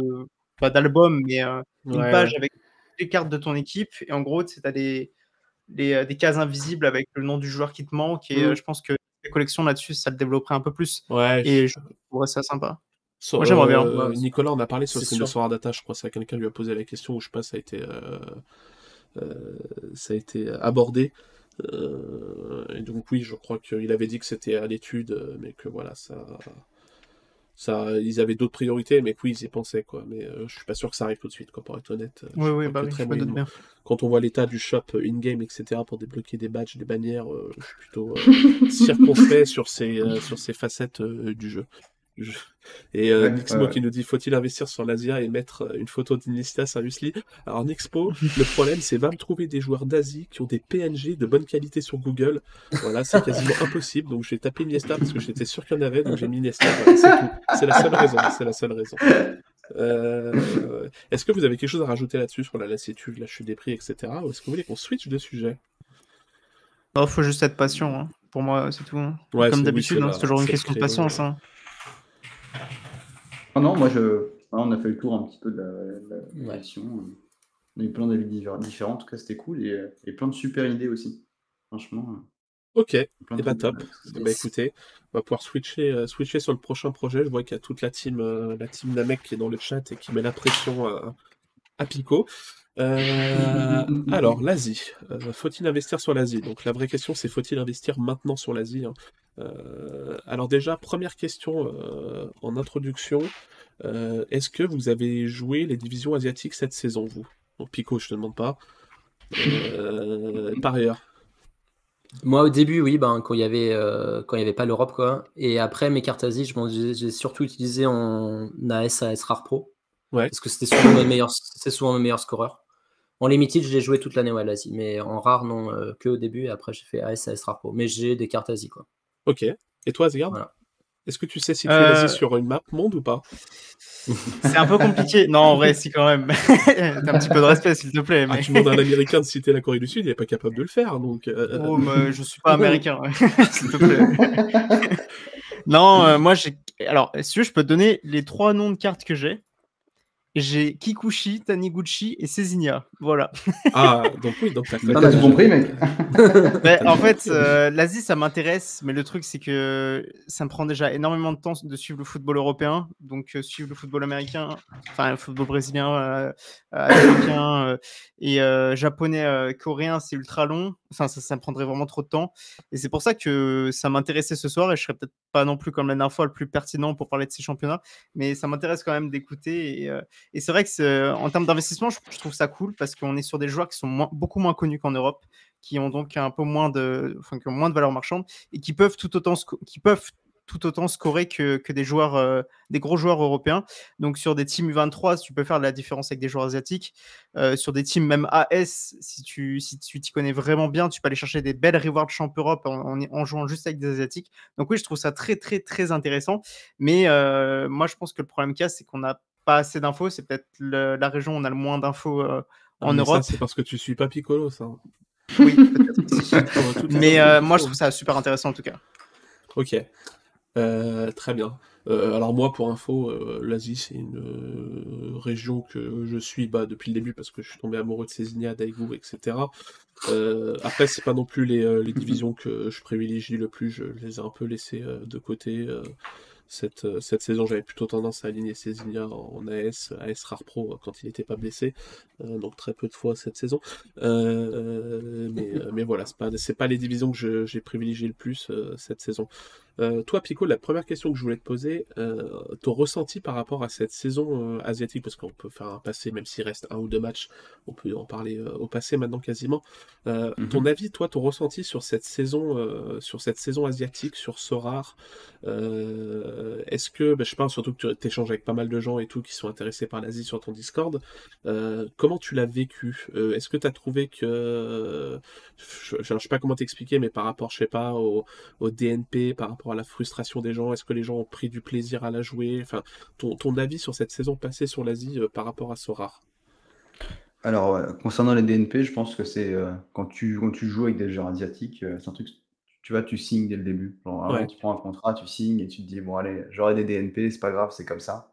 C'est vrai qu'il y en a beaucoup parce que, comme tu dis, les infos, c'est très dur de les avoir parce que même les, en fait, les clubs communiquent très peu. Chez eux, c'est pas commun, même si, même si on a accès aux journaux locaux, etc. euh, Il n'y a pas de communication. C'est juste, c'est- pas. euh, tu vois, par exemple, c'est un exemple, si un joueur a le Covid dans une équipe, soit au Japon ou en Corée, son nom n'est jamais divulgué. On ne sait Mhm. pas pourquoi, il y a un joueur, il va disparaître pendant deux semaines. Maintenant, on présume que c'est le Covid, on comprend, Ouais. parce que euh, il- le joueur va réapparaître sans, sans qu'on ait aucune info, mais ils ne donneront pas son nom. Ils diront pas tel joueur a le Covid. Ils vont juste dire, par exemple, au Japon, ils le font un peu plus. Euh, ils vont dire euh, deux joueurs de l'équipe A ont le Covid. Ouais. Et tu sais pas, ça peut être des remplaçants, ça peut être. Ouais. des- enfin voilà. C'est la roulette russe après, quoi. Exactement. Donc il y avait eu vraiment le côté Covid, je pense que ça a été un truc qui a été assez dur pour les managers en, en Asie. Ça, ça a amené un- une couche encore, encore plus sur, euh, sur ce qui était déjà compliqué. Euh, après, je pense que globalement, ce que j'ai ressenti moi, euh, qu'on a pourrait tous ressenti, c'est que je trouve que le- les championnats asiatiques euh, en sur ont été vraiment délaissés de côté. Ouais. Euh, on a vu plein d'améliorations euh, pour le championnat européen, en limited, plein d'améliorations dans plein plein de poules et plein plein de Bah, les là, tu parles, tu, parles, tu parles du côté de Sora, là, tu parles vraiment du point de vue Ouais. de Sora, c'est ça, d'accord. Ouais, je D'accord. Sora. Et euh, je trouve que le championnat, enfin, le- la ligue asiatique sur Sora a été complètement délaissée. Tu vois, comparé au nombre de managers qui jouent des cartes asiatiques. Ouais, tu parles notamment des Et les- récompenses et des trucs comme ça, c'est ça? Ouais, je trouve vraiment que c'est c'est une des. enfin, je comprends, moi, quand tout le monde me dit je prends des joueurs asiatiques, je les aligne en All-Star, parce qu'il n'y a pas photo, en fait. A pas Si Ben, si sur, Ben euh, Code était là, il serait d'accord avec toi du, du côté de l'Amérique, je pense. Il m'en avait parlé aussi. en- Ouais, voilà, mais tous, les championnats ouais, euh, annexes, entre guillemets, euh, qui sont pas européens ou euh, challenger, enfin voilà, tout ce qui est autour, euh, a été vachement délaissé. Alors que je pense que tu vois, on en avait déjà parlé, toi et moi, mais si on calculait un peu euh, la quantité de personnes sur Sorare qui, qui possèdent soit des cartes d'Amérique, soit des cartes d'Asie dans la galerie, je pense qu'elle serait assez énorme. Ouais. Et, euh, et ils devraient mettre ça plus en avant. Après, je pense que c'est un côté aussi, euh, ça intéresse plus les investisseurs de savoir que, que les gens ont des cartes de Paris, Paris Saint-Germain que des cartes euh, du CCU. Mhm. donc, euh, donc voilà, mais euh, Mais tu, Nous, tu voudrais qu'ils reward, euh, tu voudrais qu'ils reward des, des cartes champ en Asie, par exemple? Enfin, ou, parce que je. non, juste, ah, tu as amélioré les, les poules en fait de reward. C'est-à-dire que Ah. quand on voit que, imagine la semaine passée, par avoir à- pour avoir une T3, il fallait faire euh, 370 points, tu vois. Ah oui, Euh, d'accord. Quand on connaît la valeur d'une T3 en Asie, c'est Hmm. ridicule. Donc en fait, aucun intérêt d'aller aligner ses cartes en Asie, alors que enfin, l'intérêt premier, tu vois, de- c'est quand même de gagner des cartes asiatiques et de pouvoir. Ouais. euh. Ok, ok, ok. concurrentiel. Plus de euh, reward, quoi. Ouais, voilà, ouais, ouais, mais d'une manière où, enfin voilà, de- ça peut être amené de plein de manières, comme tu disais, te- comme tu disais plus tôt. Mais euh, actuellement, ouais, il y a, on joue les. Par exemple, moi qui joue l'Asie, je vais d'abord aligner une équipe prioritaire en All-Star et mes, mes championnats Asie, ça sera un secondaire. Quoi. Ouais. Vu que j'ai plein Mais- de cartes asiatiques, je vais les aligner.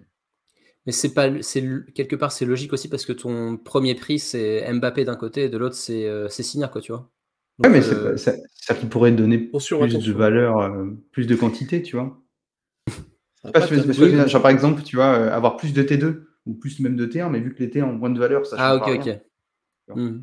Et euh, bah, oui, justement, par rapport à ça, et puis quoi, alors le but, c'est aussi de remettre un peu les choses en contexte par rapport euh, à la saison passée, avant de répondre à la question, faut-il investir maintenant sur l'Asie, voilà, pour avoir les tenants, euh, les tenants, les aboutissants, mais justement, bah, vous en parlez juste là, et Anthony, même Asgard et même moi, on en avait parlé, on en avait parlé dans notre relation au championnat asiatique sur soir, donc par rapport au fait qu'il y ait moins de récompenses en Asie, mais aussi, est-ce que le, edge que tu vas avoir, toi, si tu t'es investi vraiment sur le suivi d'un championnat asiatique, c'est pas de pouvoir participer aux divisions AS, euh, Rare, Rare Pro, Limited, mais aussi aux spécialistes, Underdog, bref, à toutes les divisions où tu peux aligner tout et, tout et n'importe quoi. Est-ce que tu vas pas avoir un edge important de pouvoir mettre des joueurs qui, niveau scoring, ben, un joueur qui a par exemple un L5 de 60 en Asie va coûter beaucoup moins cher qu'un joueur qui a un L5 euh, de 60 en Champion Europe Est-ce que ton, ton edge, il est pas là aussi? Alors, pour moi, ça, c'est pas, un truc qui, euh, que tu peux valoriser, dans le sens où tout le monde est capable de voir les stats de Igna. Genre, peu importe où on joue, ou qui on est, etc., tout le monde est capable de voir ses stats. Et la valeur qu'il a actuellement, c'est juste parce qu'il joue dans le championnat asiatique, mais il pourra avoir la même valeur d'un autre joueur qui joue dans le championnat européen. Simplement, bah, comme il ne peut pas jouer en Europe, on ne peut pas les aligner à une valeur qui est amoindrie. Mais euh, pour moi, les valeurs de cartes, c'est un peu, tu vois, c'est un peu, c'est un peu flou. Enfin, un joueur comme Cézinha, euh, voilà, on le sait, il score énormément, mais comme n'importe quel bon joueur dans son championnat respectif pourrait scorer énormément. Tu vois, si on prend, là tu parlais plutôt d'Anne Van en Belgique, tu vois, son scoring était hallucinant. après, je pense que si le prix est, pas aussi élevé, c'est parce que les gens ont peur des, peut-être peur des cartes asiatiques. Mm. Ça, je peux rien pour eux. Sur les GOAT, oui, après, je pense que tu as quand même euh, beaucoup plus de, possibilités. Moi, je me retourne sur la période du mercato. Euh, comme tu, disais, là, les mois qui arrivent, pour quelqu'un qui s'y connaît vraiment, à mon avis, c'est hyper. Euh, c'est un énorme edge sur le, joueur lambda, Sorar lambda. Quoi. Parce que ah si, bah. tu, vraiment, si tu suis les news mercato qui se passent au Japon et en Corée, tu as moyen de faire des, des coups énormes. Quoi. j'ai, fait, 7 ETH de bénéfices au dernier mercato. Bah voilà, tu vois. Donc, donc, euh, et juste, euh, juste achat revente. Je parle même vous savez quoi faire Vous allez sur Data, vous allez sur le profil de Piccolo, vous faites transaction, vous faites F5 toutes les deux minutes et vous faites trader euh, ce que fait Piccolo et vous êtes riche. Voilà. Je, je t'ajoute à l'instant à ma watchlist de manager. Je vais c'est ce que non, mais c'est, non, mais c'est, en plus, on en parlait, on avait déjà parlé avec Thor que on avait fait un interview et tout. C'est, que c'était, moi, c'est énorme. Ma galerie, elle a fait x10 quasiment mercato. Bah oui. Tu as raison d'en parler. C'est fou. Mais ouais, tu as, la même chose, euh, tu as un petit peu la même chose. Moi, je suis beaucoup l'Amérique du Sud, l'Argentine. Alors, mhm. c'est pas, c'est pareil, tu avais les, les, mêmes trucs, les mêmes coups. Enfin, l'Argentine ou le Chili et toutes les ligues euh, dont tout le monde se fout un peu, quoi, euh, sur ce rare, quoi. Si tu suis un peu la presse de là-bas pendant les périodes de mercato, tu as des, as des énormes coups à faire là-dessus, quoi. Après, comme dit dans le chat, c'est que bah, les gens se rendent compte de ce que tu dis. Il y a de plus en plus de concurrence. c'est de plus en plus rapide maintenant à, à transmettre les infos. Euh, il y a de plus en plus aussi de mauvaises infos. moi, le nombre de managers que j'ai vu qui ont acheté des joueurs et, enfin, c'est pas passé, parce que tu vois, il y a aussi la, la grosse pression en, Asie, c'est euh, le Moyen-Orient. Tu as beaucoup de joueurs qui, vont au Moyen-Orient euh, ou dans les. Enfin, en maintenant chinois, ça va, mais tu as beaucoup de joueurs qui vont au Moyen-Orient où c'est très compliqué. Des plein de joueurs qui disparaissent dans les méandres. Euh, justement, est-ce que ça vaut pas le coup plutôt de. Ça, c'était un, truc auquel je pensais. Est-ce que ça vaut pas le coup d'investir sur des joueurs un peu confirmés, mais dont tu sais qu'ils ont peu de chances de bouger, d'aller en Europe ou au Moyen-Orient? Parce qu'ils ont 31, euh, 32 ans, tu vois, et c'est plutôt la fin de carrière. Ou est-ce que non Est-ce qu'en fait, un mec qui a 31, 32 ans, il peut très bien encore bouger euh, Enfin, je sais pas si au niveau historiquement, si tu vois. Bah, en fait, les, joueurs, en fait, euh, euh, je pense que tu sais, les, différences de niveau en Corée et au Japon sont assez élevées, surtout en Corée. Tu vois, un très bon joueur, même à 31, 32 ans, euh, il va toujours intéresser les, ligues chinoises et les ligues du Moyen-Orient. Donc, ça, je pense qu'il n'y a pas vraiment de, limite là-dessus. D'accord, d'accord. Sachant que tu vois, il y a des. Tu as, des joueurs maintenant. Enfin, en fait, la différence est tellement élevée quand un joueur enfin, asiatique qui évolue en Europe ou dans ces, dans ces régions-là revient au pays euh, ou dans la région d'Asie, entre guillemets, il est tellement fort par rapport au niveau qui est autour de lui. ça, c'est clair. Mm. Mais tu vois, je pensais à Shinjino, qui est un peu le, le GOAT de cette saison. Mhm. Lui, vu son âge, est-ce que vraiment on, on est... il y a comme de très fortes chances qu'il reste en, Corée, quoi? Oui, oui, ah, oui, oui, non? ouais, voilà. Ouais, ouais, carrément. Tandis que tu vois, il y a des, jeunes qui montent. Moi, j'avais Ueda, par exemple, que j'avais recruté exprès pour. Euh, il est parti se perdre au cercle de Bruges. Quoi. Mais tu vois, bah, c'est un jeune qui monte, donc forcément. Non, exactement. Après, c'est moi, tu as les deux, as les deux côtés. Tu as ce côté où euh, tu auras des gens très très forts et puis des joueurs, les jeunes joueurs, malheureusement, ils peuvent d'un coup partir en Europe et devenir un simple joueur lambda. C'est assez compliqué à participer. Et c'est pour ça, en termes d'investissement, je pense qu'il faut faire gaffe un peu, euh, pas trop s'enflammer. Tu vois, les gros scoreurs qui ont, qui ont peut-être moins de 25 ans, ils ont peut-être mm. plus tendance à, pouvoir partir euh, en, Europe. Et dans ce cas-là, leur scoring va être catastrophique, quoi, comparé à ce qu'ils étaient avant. Quoi. Ouais, tu vois, euh, un, joueur qui, euh, en Corée, un joueur qui dépasse 25 ans, euh, qui a plus de 25 ans, il doit, il doit demander, entre guillemets, il doit demander une, autorisation de l'État pour partir du pays. Ah oui, aussi. Donc déjà, c'est plus compliqué. C'était à cause des mouvements de, des groupes de K-pop qui voulaient plus rentrer au pays effectuer leur service militaire, qui était trop populaire. donc maintenant, ils ont installé ça ouais, depuis quelques années. Du coup, quand tu as plus de 25 ans, tu dois demander l'autorisation de partir. Ok. D'accord. Il faut qu'il fasse deux ans de service militaire aussi. Euh, ouais, c'est ça, Ou alors qu'ils soient exemptés s'ils gagnent une coupe, une médaille ou n'importe quoi qui fait la fierté de leur pays. fait. ça, c'est avant leurs 25 ans? Le service militaire? Ouais. Non, c'est. T'as pas, écouté, euh, pas les Piccolo, toi C'est euh, entre 27 et 28 ans, ça dépend. Tu as plusieurs services militaires. Tu as service militaire classique, tu vois, ah, c'est pour ça que, à la marine. Que Son, dernièrement, il a été un peu embêté. Ouais, il avait été embêté. heureusement qu'il a gagné la coupe en Asie. Il avait gagné la coupe en Asie, il était rentré pour ça. Mais c'est un peu moins impactant parce qu'il y a le club de l'armée quoi, qui, euh, qui est en D1. S'il reste en D1. ouais, s'il reste, reste en D1, c'est vrai. Exactement. Mais c'est vrai que c'est important. Moi, j'adore le fait que, que, ce club soit là parce que ça réduit un petit peu. Ouais, c'est clair. C'est clair. Disparition. Mais tu vois, c'est aussi euh, plein de plein d'opportunités. Tu vois, il y avait plein de joueurs qui, euh, qui étaient à l'armée l'année dernière, par exemple, qui jouaient en, en, D2 et qui étaient des très bons joueurs. Je vais prendre, si vous connaissez peut-être Park Jiso qui évolue à Gimcheon cette année. Je, je l'avais acheté en rare, tu vois, moi aussi au Mercato, alors que je te suivais pas à l'époque. Donc, eh bah, puis bah, sacré achat, tu vois. et bah, ce jour-là, et tu as un super joueur pour le championnat coréen. Et il devrait aller l'année prochaine dans une très grande équipe. Et, euh, et donc, c'est un joueur qui valait vraiment que dalle euh, à la, enfin, pendant la, je crois, au mois de janvier. On l'a acheté pour, euh, pour 40 euros, 50 euros. Vraiment, il y a ouais, Et l'année prochaine, je pense que c'est un joueur qui en vaudra x5. Donc il y a des opportunités comme ça, mais c'est. En fait, je trouve que moi c'est passionnant l'Asie parce que justement, on est obligé de s'intéresser au pays, s'intéresser aux cultures locales, etc., pour comprendre comment, comment, comment ça fonctionne, en plus du foot. Donc c'est vraiment un côté aussi. Euh, on a plein de passionnés euh, qui aiment le foot, mais qui aiment aussi sur, sur notre Discord, euh, qui aiment aussi vraiment genre le Japon ou la Corée et qui sont pas passionnés de ces pays-là. Ils arrivent à mélanger les deux parce que c'est très intimement lié leur culture chez eux et, le foot. Et donc c'est très passionnant. Ok, alors petite interlude avant de répondre à la question que tout le monde attend. bon, tout le monde est au courant, mais Karim Benzema a bien évidemment remporté le Ballon d'Or 2000. Bah, c'est le Ballon d'Or 2022 du coup. Ah. Il retrace une partie de la saison 2021, mais oui, c'est le Ballon d'Or 2022. Donc, Bravo Karim. Benzema a remporté le Ballon d'Or. Emmanuel Macron a tweeté Kabenweve avec un, drapeau avec un drapeau de la France. Euh, voilà, donc euh, fierté pour tous les, euh, tous les supporters lyonnais, évidemment. Oui. voilà, pour moi je sais que voilà, Bron, là où il est né, c'est à quelques kilomètres de chez moi, donc ça fait, ça fait très plaisir. voilà, il, le méritait amplement, donc on est tous, tous très contents de le voir remporter ce trophée. Bah c'est super. Alors, la question, faut-il investir maintenant sur l'Asie? Déjà, la première question par rapport à ça, est-ce que vous avez constaté euh, une baisse des prix euh, sur les cartes asiatiques avec la fin euh, des championnats, enfin la, la, fin des championnats qui s'approche très très très prochainement en K-League et, en, et, en, et au Japon. Est-ce que déjà vous avez constaté cette, cette baisse, vous? Sur les papis, sur les vieux vieux papis, ouais. ouais. Mais après, en, rare, je parle, je parle en rare. Quand tu parles de vieux eh, papis, eh, les gars, panache, c'est un sacré je suis un, je suis un, je suis un vieux, je suis un vieux papy moi, moi-même hein, euh, en ah, termes de football. C'est très bien vu. Mais, Et quand tu euh, dis mais vieux ouais, papy, tu, gros, tu cites des joueurs de quel âge à peu près?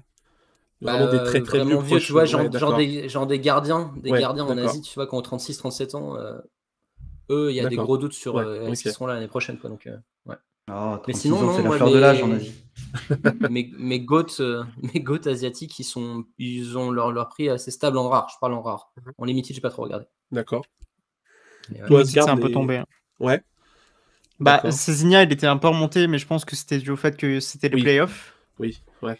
Et là, il est en train de ouais. redescendre, de ce Ouais. que je vois. Et Taniguchi Kikuchi, je crois que ça se maintient un peu. Enfin, c'est du moins, ça... je sais pas si ça redescendra plus, mais là, c'est en train de se maintenir un peu en termes de prix, il me semble. D'accord, ok. Euh, et toi, du coup, euh, Pico, tu l'as, tu l'as ressenti moi, cette moi, baisse la- actuellement? Alors moi, je l'ai ressenti il y a de ça deux semaines. Ouais. En fait, quand, euh, parce que pour moi, on a, toujours, on a eu, et ça s'amplifie avec les années, euh, quand on a euh, les fins de championnat, les gens en fait essayent d'anticiper encore plus. Du coup, là, c'était voilà, deux, trois semaines avant la fin du championnat. Les gens étaient déjà, ceux qui voulaient vendre étaient déjà en train de vendre. Mhm. Et pour moi, à l'heure actuelle, là, on est déjà dans les bas prix. Parce Ouais. que, en fait, les gens qui n'ont pas vendu à l'heure actuelle, c'est des gens qui ne vendront pas, pour moi. Et, et je pense que, en fait, tout le monde est. Maintenant, en fait, comme on a de. Plus Sora avance, plus on a une visibilité sur le passé, Ouais. plus tout le monde est capable de comprendre qu'au final, la courbe des cartes remonte quand on s'approche de, de la reprise des championnats asiatiques. Et la même chose pour tous les championnats. Ouais. Ce qui fait que les gens ont encore plus envie de hold. Ouais. Et euh, ça va devenir encore plus compliqué, euh, je trouve, de, d'aller débaucher ces cartes, etc. Tu vois, moins que, par rapport à l'année dernière, en tout cas. D'accord. Euh, est-ce que euh, on, on les connaît les dates de reprise des championnats coréens et japonais à peu près ou pas? Euh, alors, c'est pas à, c'est dû à peu Ouais, près, ouais, mais normalement, euh, ça sera euh, fin février-mars. pour les deux Ouais, en fait, comme cette année, ils ont accéléré le championnat, entre guillemets, Ouais. ils ont eu vraiment beaucoup, beaucoup, beaucoup de matchs. On avait des matchs tout le temps, tous les trois jours, Mhm. quasiment toute l'année pour, euh, pouvoir terminer à temps pour la Coupe du Monde. ils, ont fait, ils vont faire un bon break et, Ok. ouais, donc novembre, décembre, janvier, février, quasiment et 4 mois quoi, de pause à peu près. Donc un tiers, un tiers de l'année quoi. Justement, avec la Coupe du Monde, au final, les cartes Asie ont c'est moins grave en fait le fait que leur, euh, leur euh, hors saison quoi. Parce que parce que tu vas avoir un peu de janvier un peu début un peu début février et même en janvier en Europe t'as pas tout qui joue quoi. Donc euh, donc au final c'est pas si grave que ça le, hors saison c'est peut-être pour ça aussi que ça baisse pas tant que ça ouais. je pense. Ah, du coup, c'est, tu dis que c'était une, une pause générale, en fait, ça, plus pour tout le monde. Ouais, ouais, c'est ça, exactement. Ok. D'accord.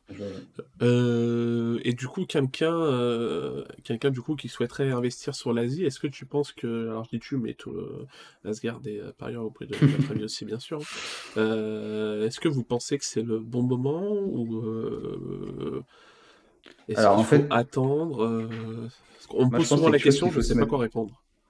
Moi, je pense qu'il faut un truc qu'il faut se remettre vraiment en tête, c'est que les GOAT d'aujourd'hui ne sont pas les GOAT de l'année prochaine. Ouais, surtout dans les championnats euh, asiatiques, surtout dans les championnats MLS et tout. Quoi. Ouais, voilà. Euh, et donc, du coup, même si on crée une équipe dès maintenant, je pense que au niveau des prix, on est sur quelque chose qui est, euh, qui est relativement bien.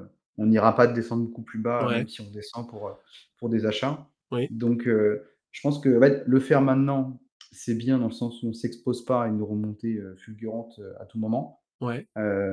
Mais faut pas, voilà, quand on fait vraiment faire son scouting de joueurs par rapport à essayer de se, de se projeter sur la sur l'année prochaine. Parce qu'il faut oublier qu'il voilà, il y a beaucoup le mercato, il y a beaucoup de il y a beaucoup de mouvements en Asie et ce qui fait que là on l'a vu par exemple Daegu qui, qui se battait pour la relégation ouais.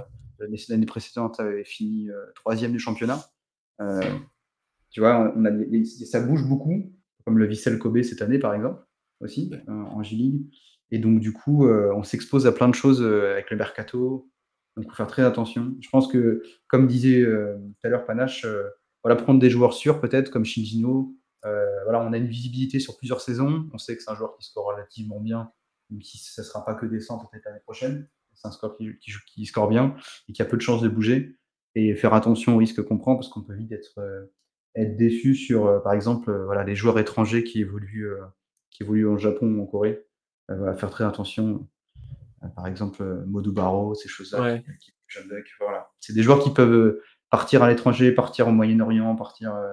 voilà, il faut faire très attention. Donc, je dirais faire attention sur, sur les joueurs étrangers. Et si on souhaite investir dès maintenant et pas attendre le mercato, essayer de prendre, d'aller sur le plus safe possible. Ouais. Ah, donc, toi, donc toi, il y a peut-être une, une solution qui peut être de temporiser, d'attendre de voir si tu as des effectifs euh, qui se dégagent niveau mercato, qui sont bien renforcés niveau mercato et qui pourraient redevenir des équipes euh, fortes de championnat japonais ou coréen. Euh, pour mhm. acheter des joueurs du coup de ces équipes-là qui risquent de performer parce que les équipes risquent d'être des bonnes équipes de ces championnats. Quoi. Bah, en fait, surtout, c'est que pour moi, on va attendre un peu voilà, une courbe assez linéaire où les prix vont pas bouger parce que les gens qui souhaitent pas vendre ne, vont pas vendre. Que, enfin, voilà, il va y avoir une sorte de roulement, tu vois, parce que toujours, gens vont essayer de libérer un peu de TH pour aller acheter tel ou tel joueur. Mais euh, pour moi, les prix vont être assez linéaires. Donc, euh, donc on peut faire ça, enfin, faut faire ça progressivement, tu vois. Pas besoin de se précipiter maintenant, je pense, euh, pour acheter des joueurs en tout cas. Ok.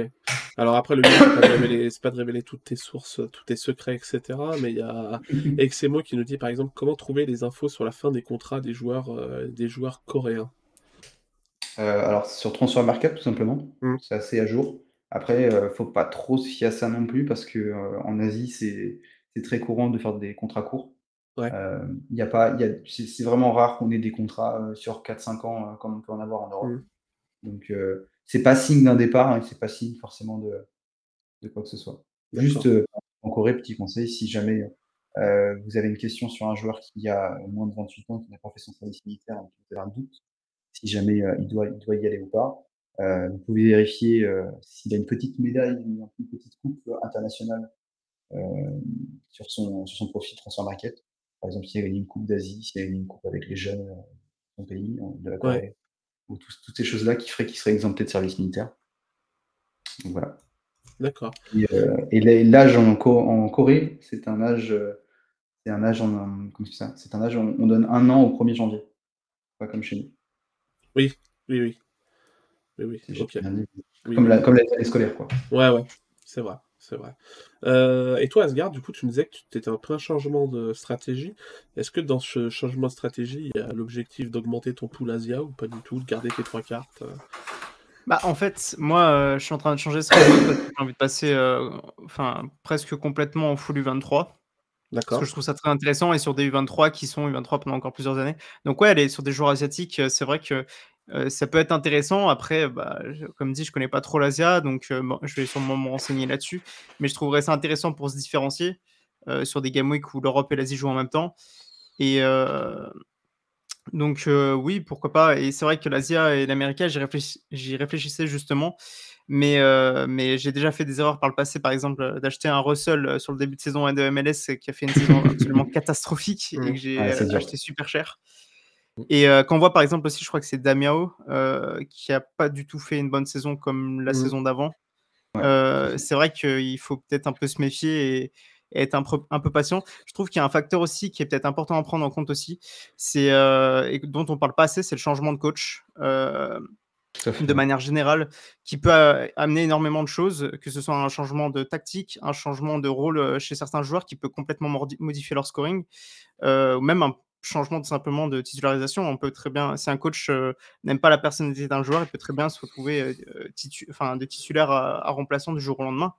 Donc c'est un facteur important à prendre en compte et je pense que je ne sais pas si en Asie il y a vraiment énormément de changements de coach. Ça doit être pareil qu'en Europe peut-être. Ouais, ouais, Mais, tu vois, tu as parfait cette année avec Saint-Franché. Saint-Franché qui, qui finit quatrième, enfin qui va être quatrième ou troisième championnat et qui a des scorings assez incroyables toute l'année parce que euh, avec leur changement de coach, euh, ça a été incroyable.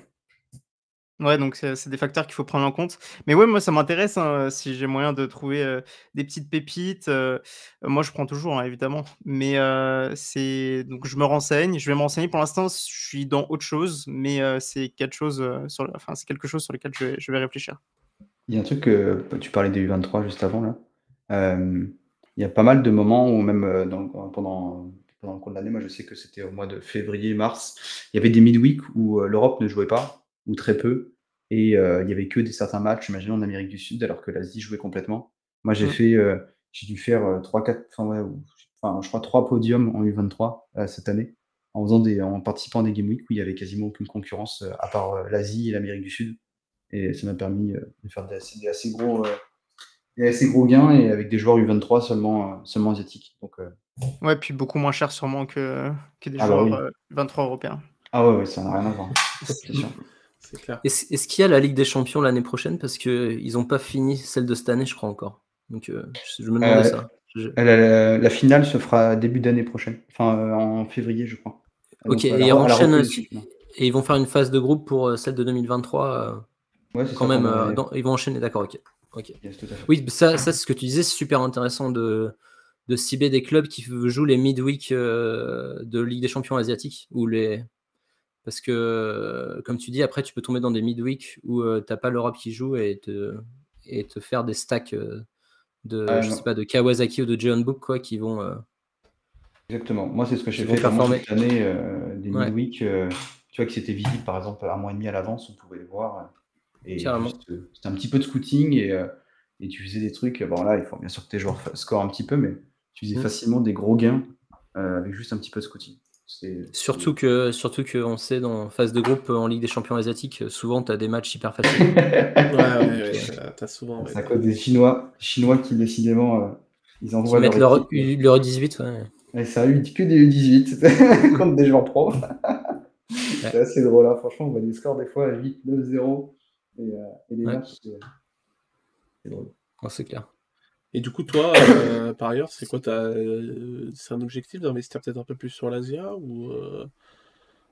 Moi, je suis plutôt en mode, je, vais plutôt attendre le début des premières infos mercato, je t'avoue, parce que là, que je suis assez d'accord avec ce qu'a dit Piccolo sur, à part aller sur des godes vraiment safe, genre on a parlé de Chigino, moi j'ai Mathéus aussi, j'ai vu que son contrat était encore, il avait encore un contrat d'un an, et bon, mhm. c'est quand même un joueur hyper régulier depuis qu'il est euh, à Nagoya. Quoi, donc, euh, de toute façon, il partira pas du Japon. Euh, il y a peu de risques. là-bas.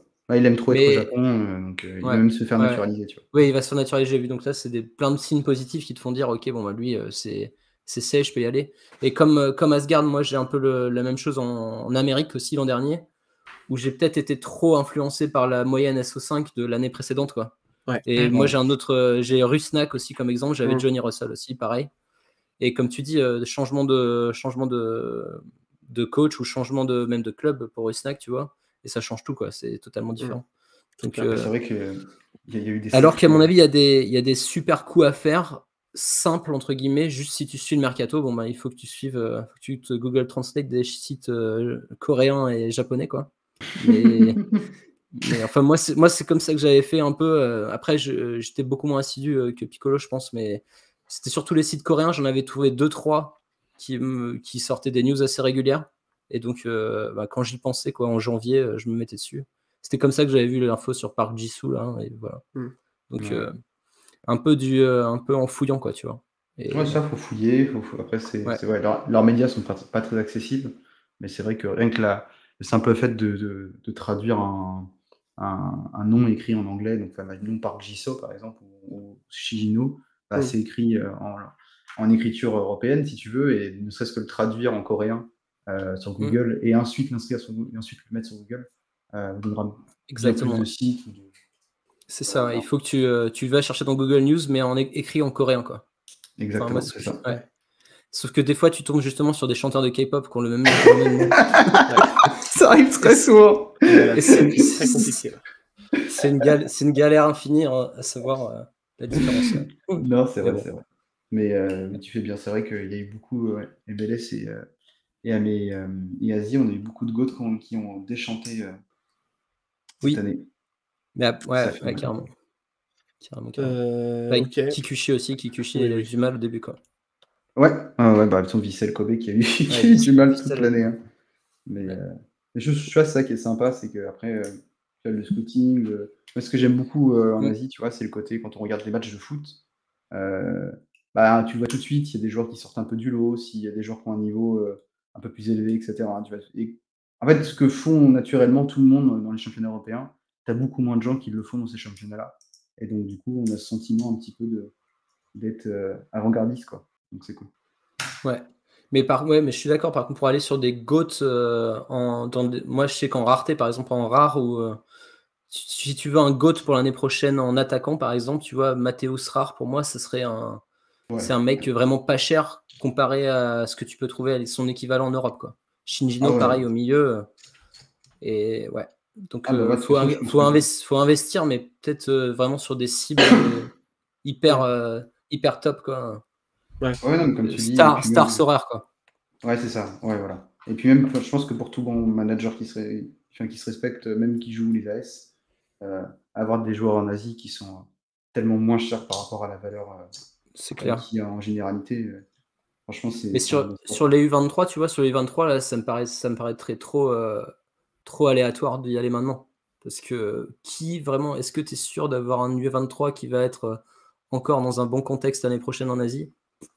C'est, Pour moi, il y a trop, de, trop d'aléatoires là pour. Oui, euh, les, les, vingt- Vraiment. les 23, c'est euh, c'est très compliqué. Je- moi, tu vois, j'essaie toujours de. Moi, moi, ma réaction de base, j'achète jamais des joueurs, euh, entre guillemets, que j'appelle confirmés. J'aime pas, j'aime pas parce que je trouve que le risque que le joueur perde de la valeur est trop élevé.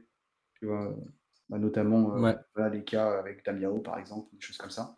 J'aime pas du tout et je vais plus essayer d'aller prendre des, euh, des joueurs qui sont euh, qui ont été mis en avant, euh, imaginons cette année par le club et qui ont euh, potentiellement des, euh, plus de temps de jeu ou euh, sont plus mis en avant voilà, l'année qui suit. Ouais. Savoir que dans les, dans les pays asiatiques, euh, qu'il y a ce, cet énorme respect pour l'ancien. Donc, du coup, les joueurs avec de l'expérience, etc., qui ont, entre guillemets, leur passe-droit, quoi. On n'exclut pas comme ça un gardien, même s'il a 36 ans, 37 ans, euh, si ça reste un cadre de l'équipe, euh, pareil pour pas mal de joueurs.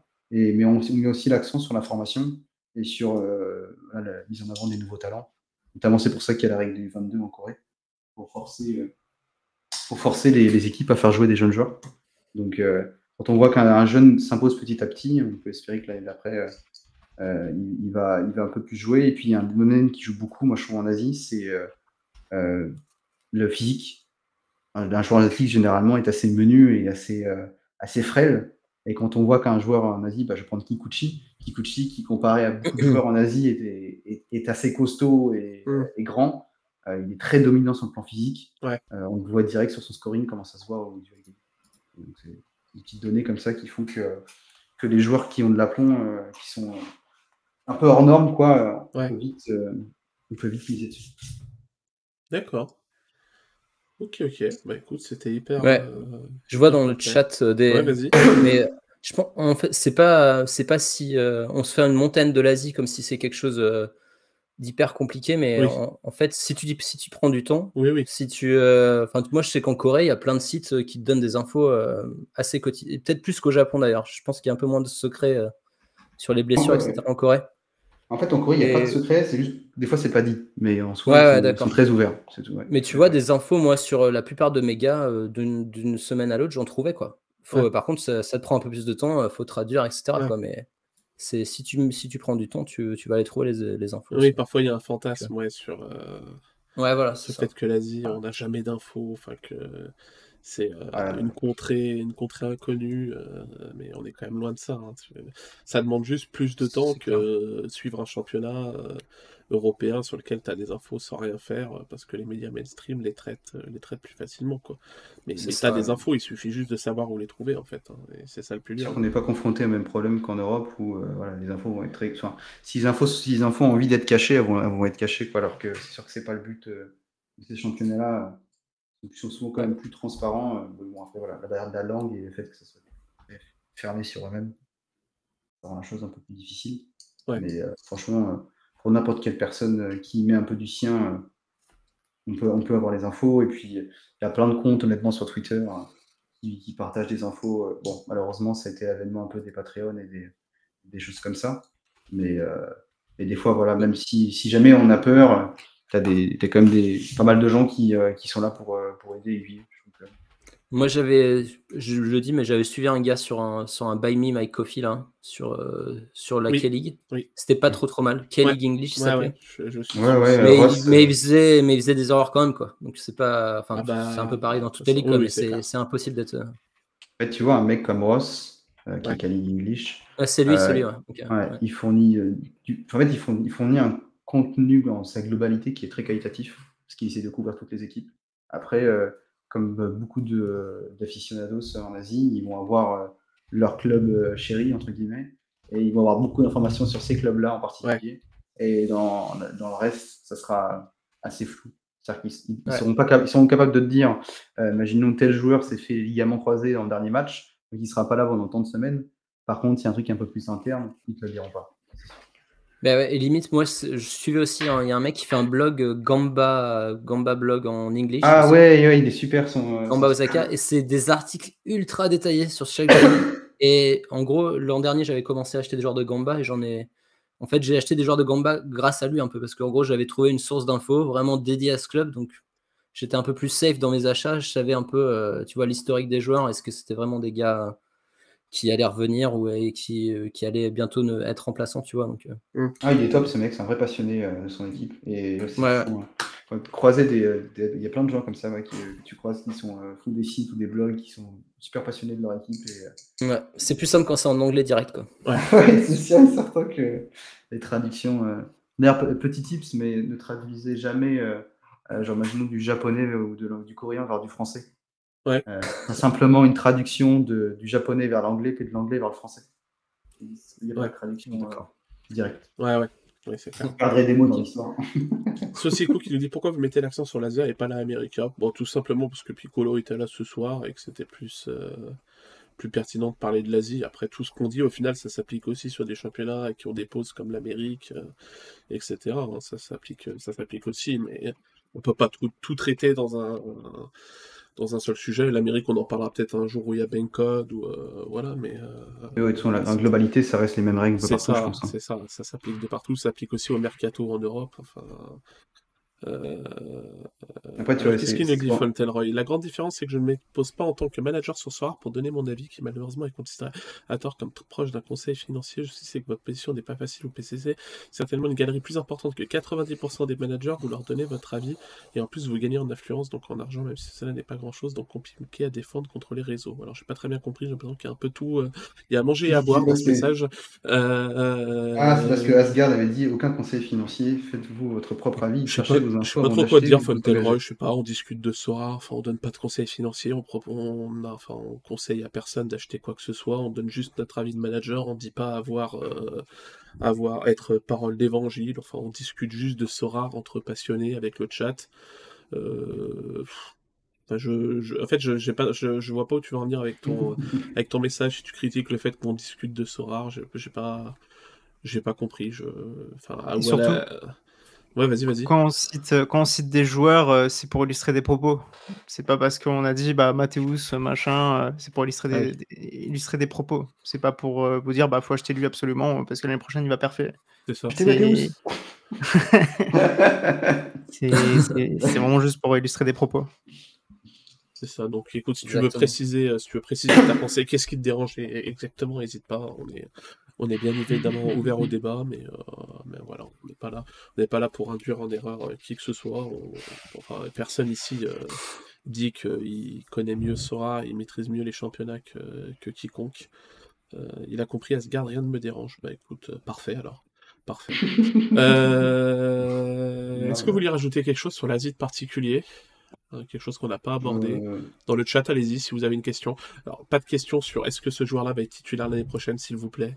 on ne répondra pas à cette question parce que si on répond à un joueur, évidemment, on doit répondre à tous les joueurs. Donc on ne répondra pas à ça. Mais voilà, si vous avez une dernière question euh, de manière générale sur l'Asie, sur Sorar, euh, n'hésitez pas, n'hésitez pas à la poser, on la traitera. Sinon, on va, on va Ah, J'ai une s'arrêter petite là. question du coup. euh, Ah j'ai bah, petite question du coup à, à Asgard et à Panache. Du coup, la- l'année prochaine, euh, quand on va arriver euh, proche des- de la reprise en Asie, c'est un truc que vous envisagez, vous envisagez pas mal. Vous comptez reprendre des joueurs asiatiques. Vous allez, enfin, proche de la de la reprise euh, ou pas du tout?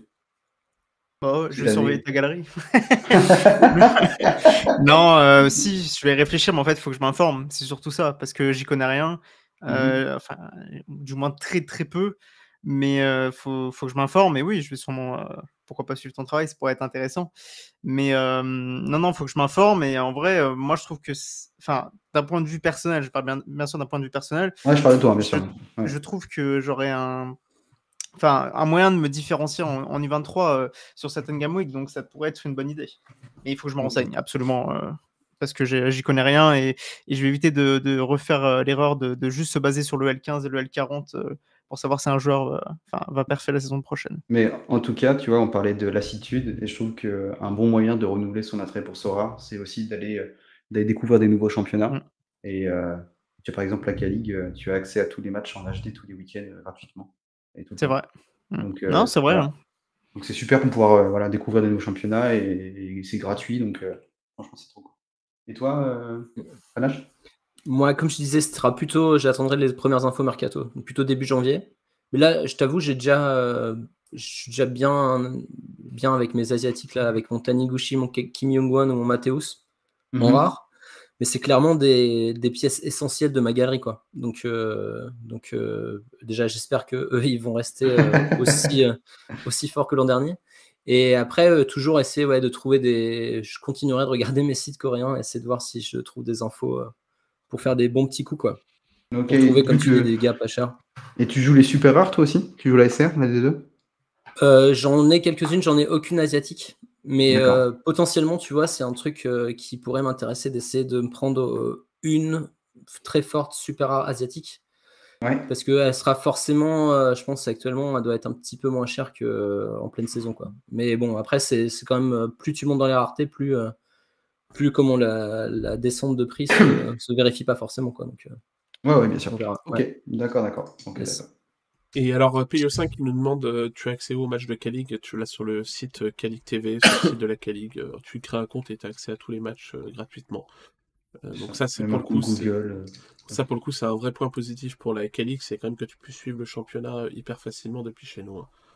Je trouve ça fou quand même qu'ils proposent un contenu comme ça incroyable. gratuitement. C'est. Bah, ça permet d'ouvrir. euh, Enfin, je veux dire, euh, les gens vont peut-être avoir la flemme de payer un abonnement pour ça, donc tu te dis, bah vas-y, c'est gratuit, je vais découvrir et ça Ah permet ouais. d'attirer des gens, je pense aussi. hein, C'est full HD en plus. Hein. C'est genre c'est trop stylé. Est-ce que, est que Piccolo, tu es devenu un fan aussi de la Corée du Sud et du Japon? Tu vas les supporter pendant la Coupe du ah Monde bah, Tu vois, tu ou, anticipes la question de L50, voilà, Ah, c'est qui est quasiment la seule question euh, qui a été posée. Euh, je voulais finir sur ça, d'accord. c'est le Japon et la Corée peuvent-ils parfait pendant la Coupe du Monde? Ah, j'avais pas vu. Alors, euh, tu vois, ce qui est assez, ce qui est assez drôle, c'est que bah, je suis portugais et que la Corée euh, est dans le groupe du Portugal. Ah ouais. Donc, euh, je vais être très mitigé, tu vois, quand tu vas avoir Portugal-Corée entre mes joueurs coréens qui vont parfait et, et mon équipe de cœur derrière. Donc, euh, non, mais je vais suivre un petit peu. Je pense que globalement, c'est des équipes qui peuvent surprendre juste parce qu'elles sont très rigoureuses et que euh, c'est vraiment des, acharnés du boulot sur le terrain.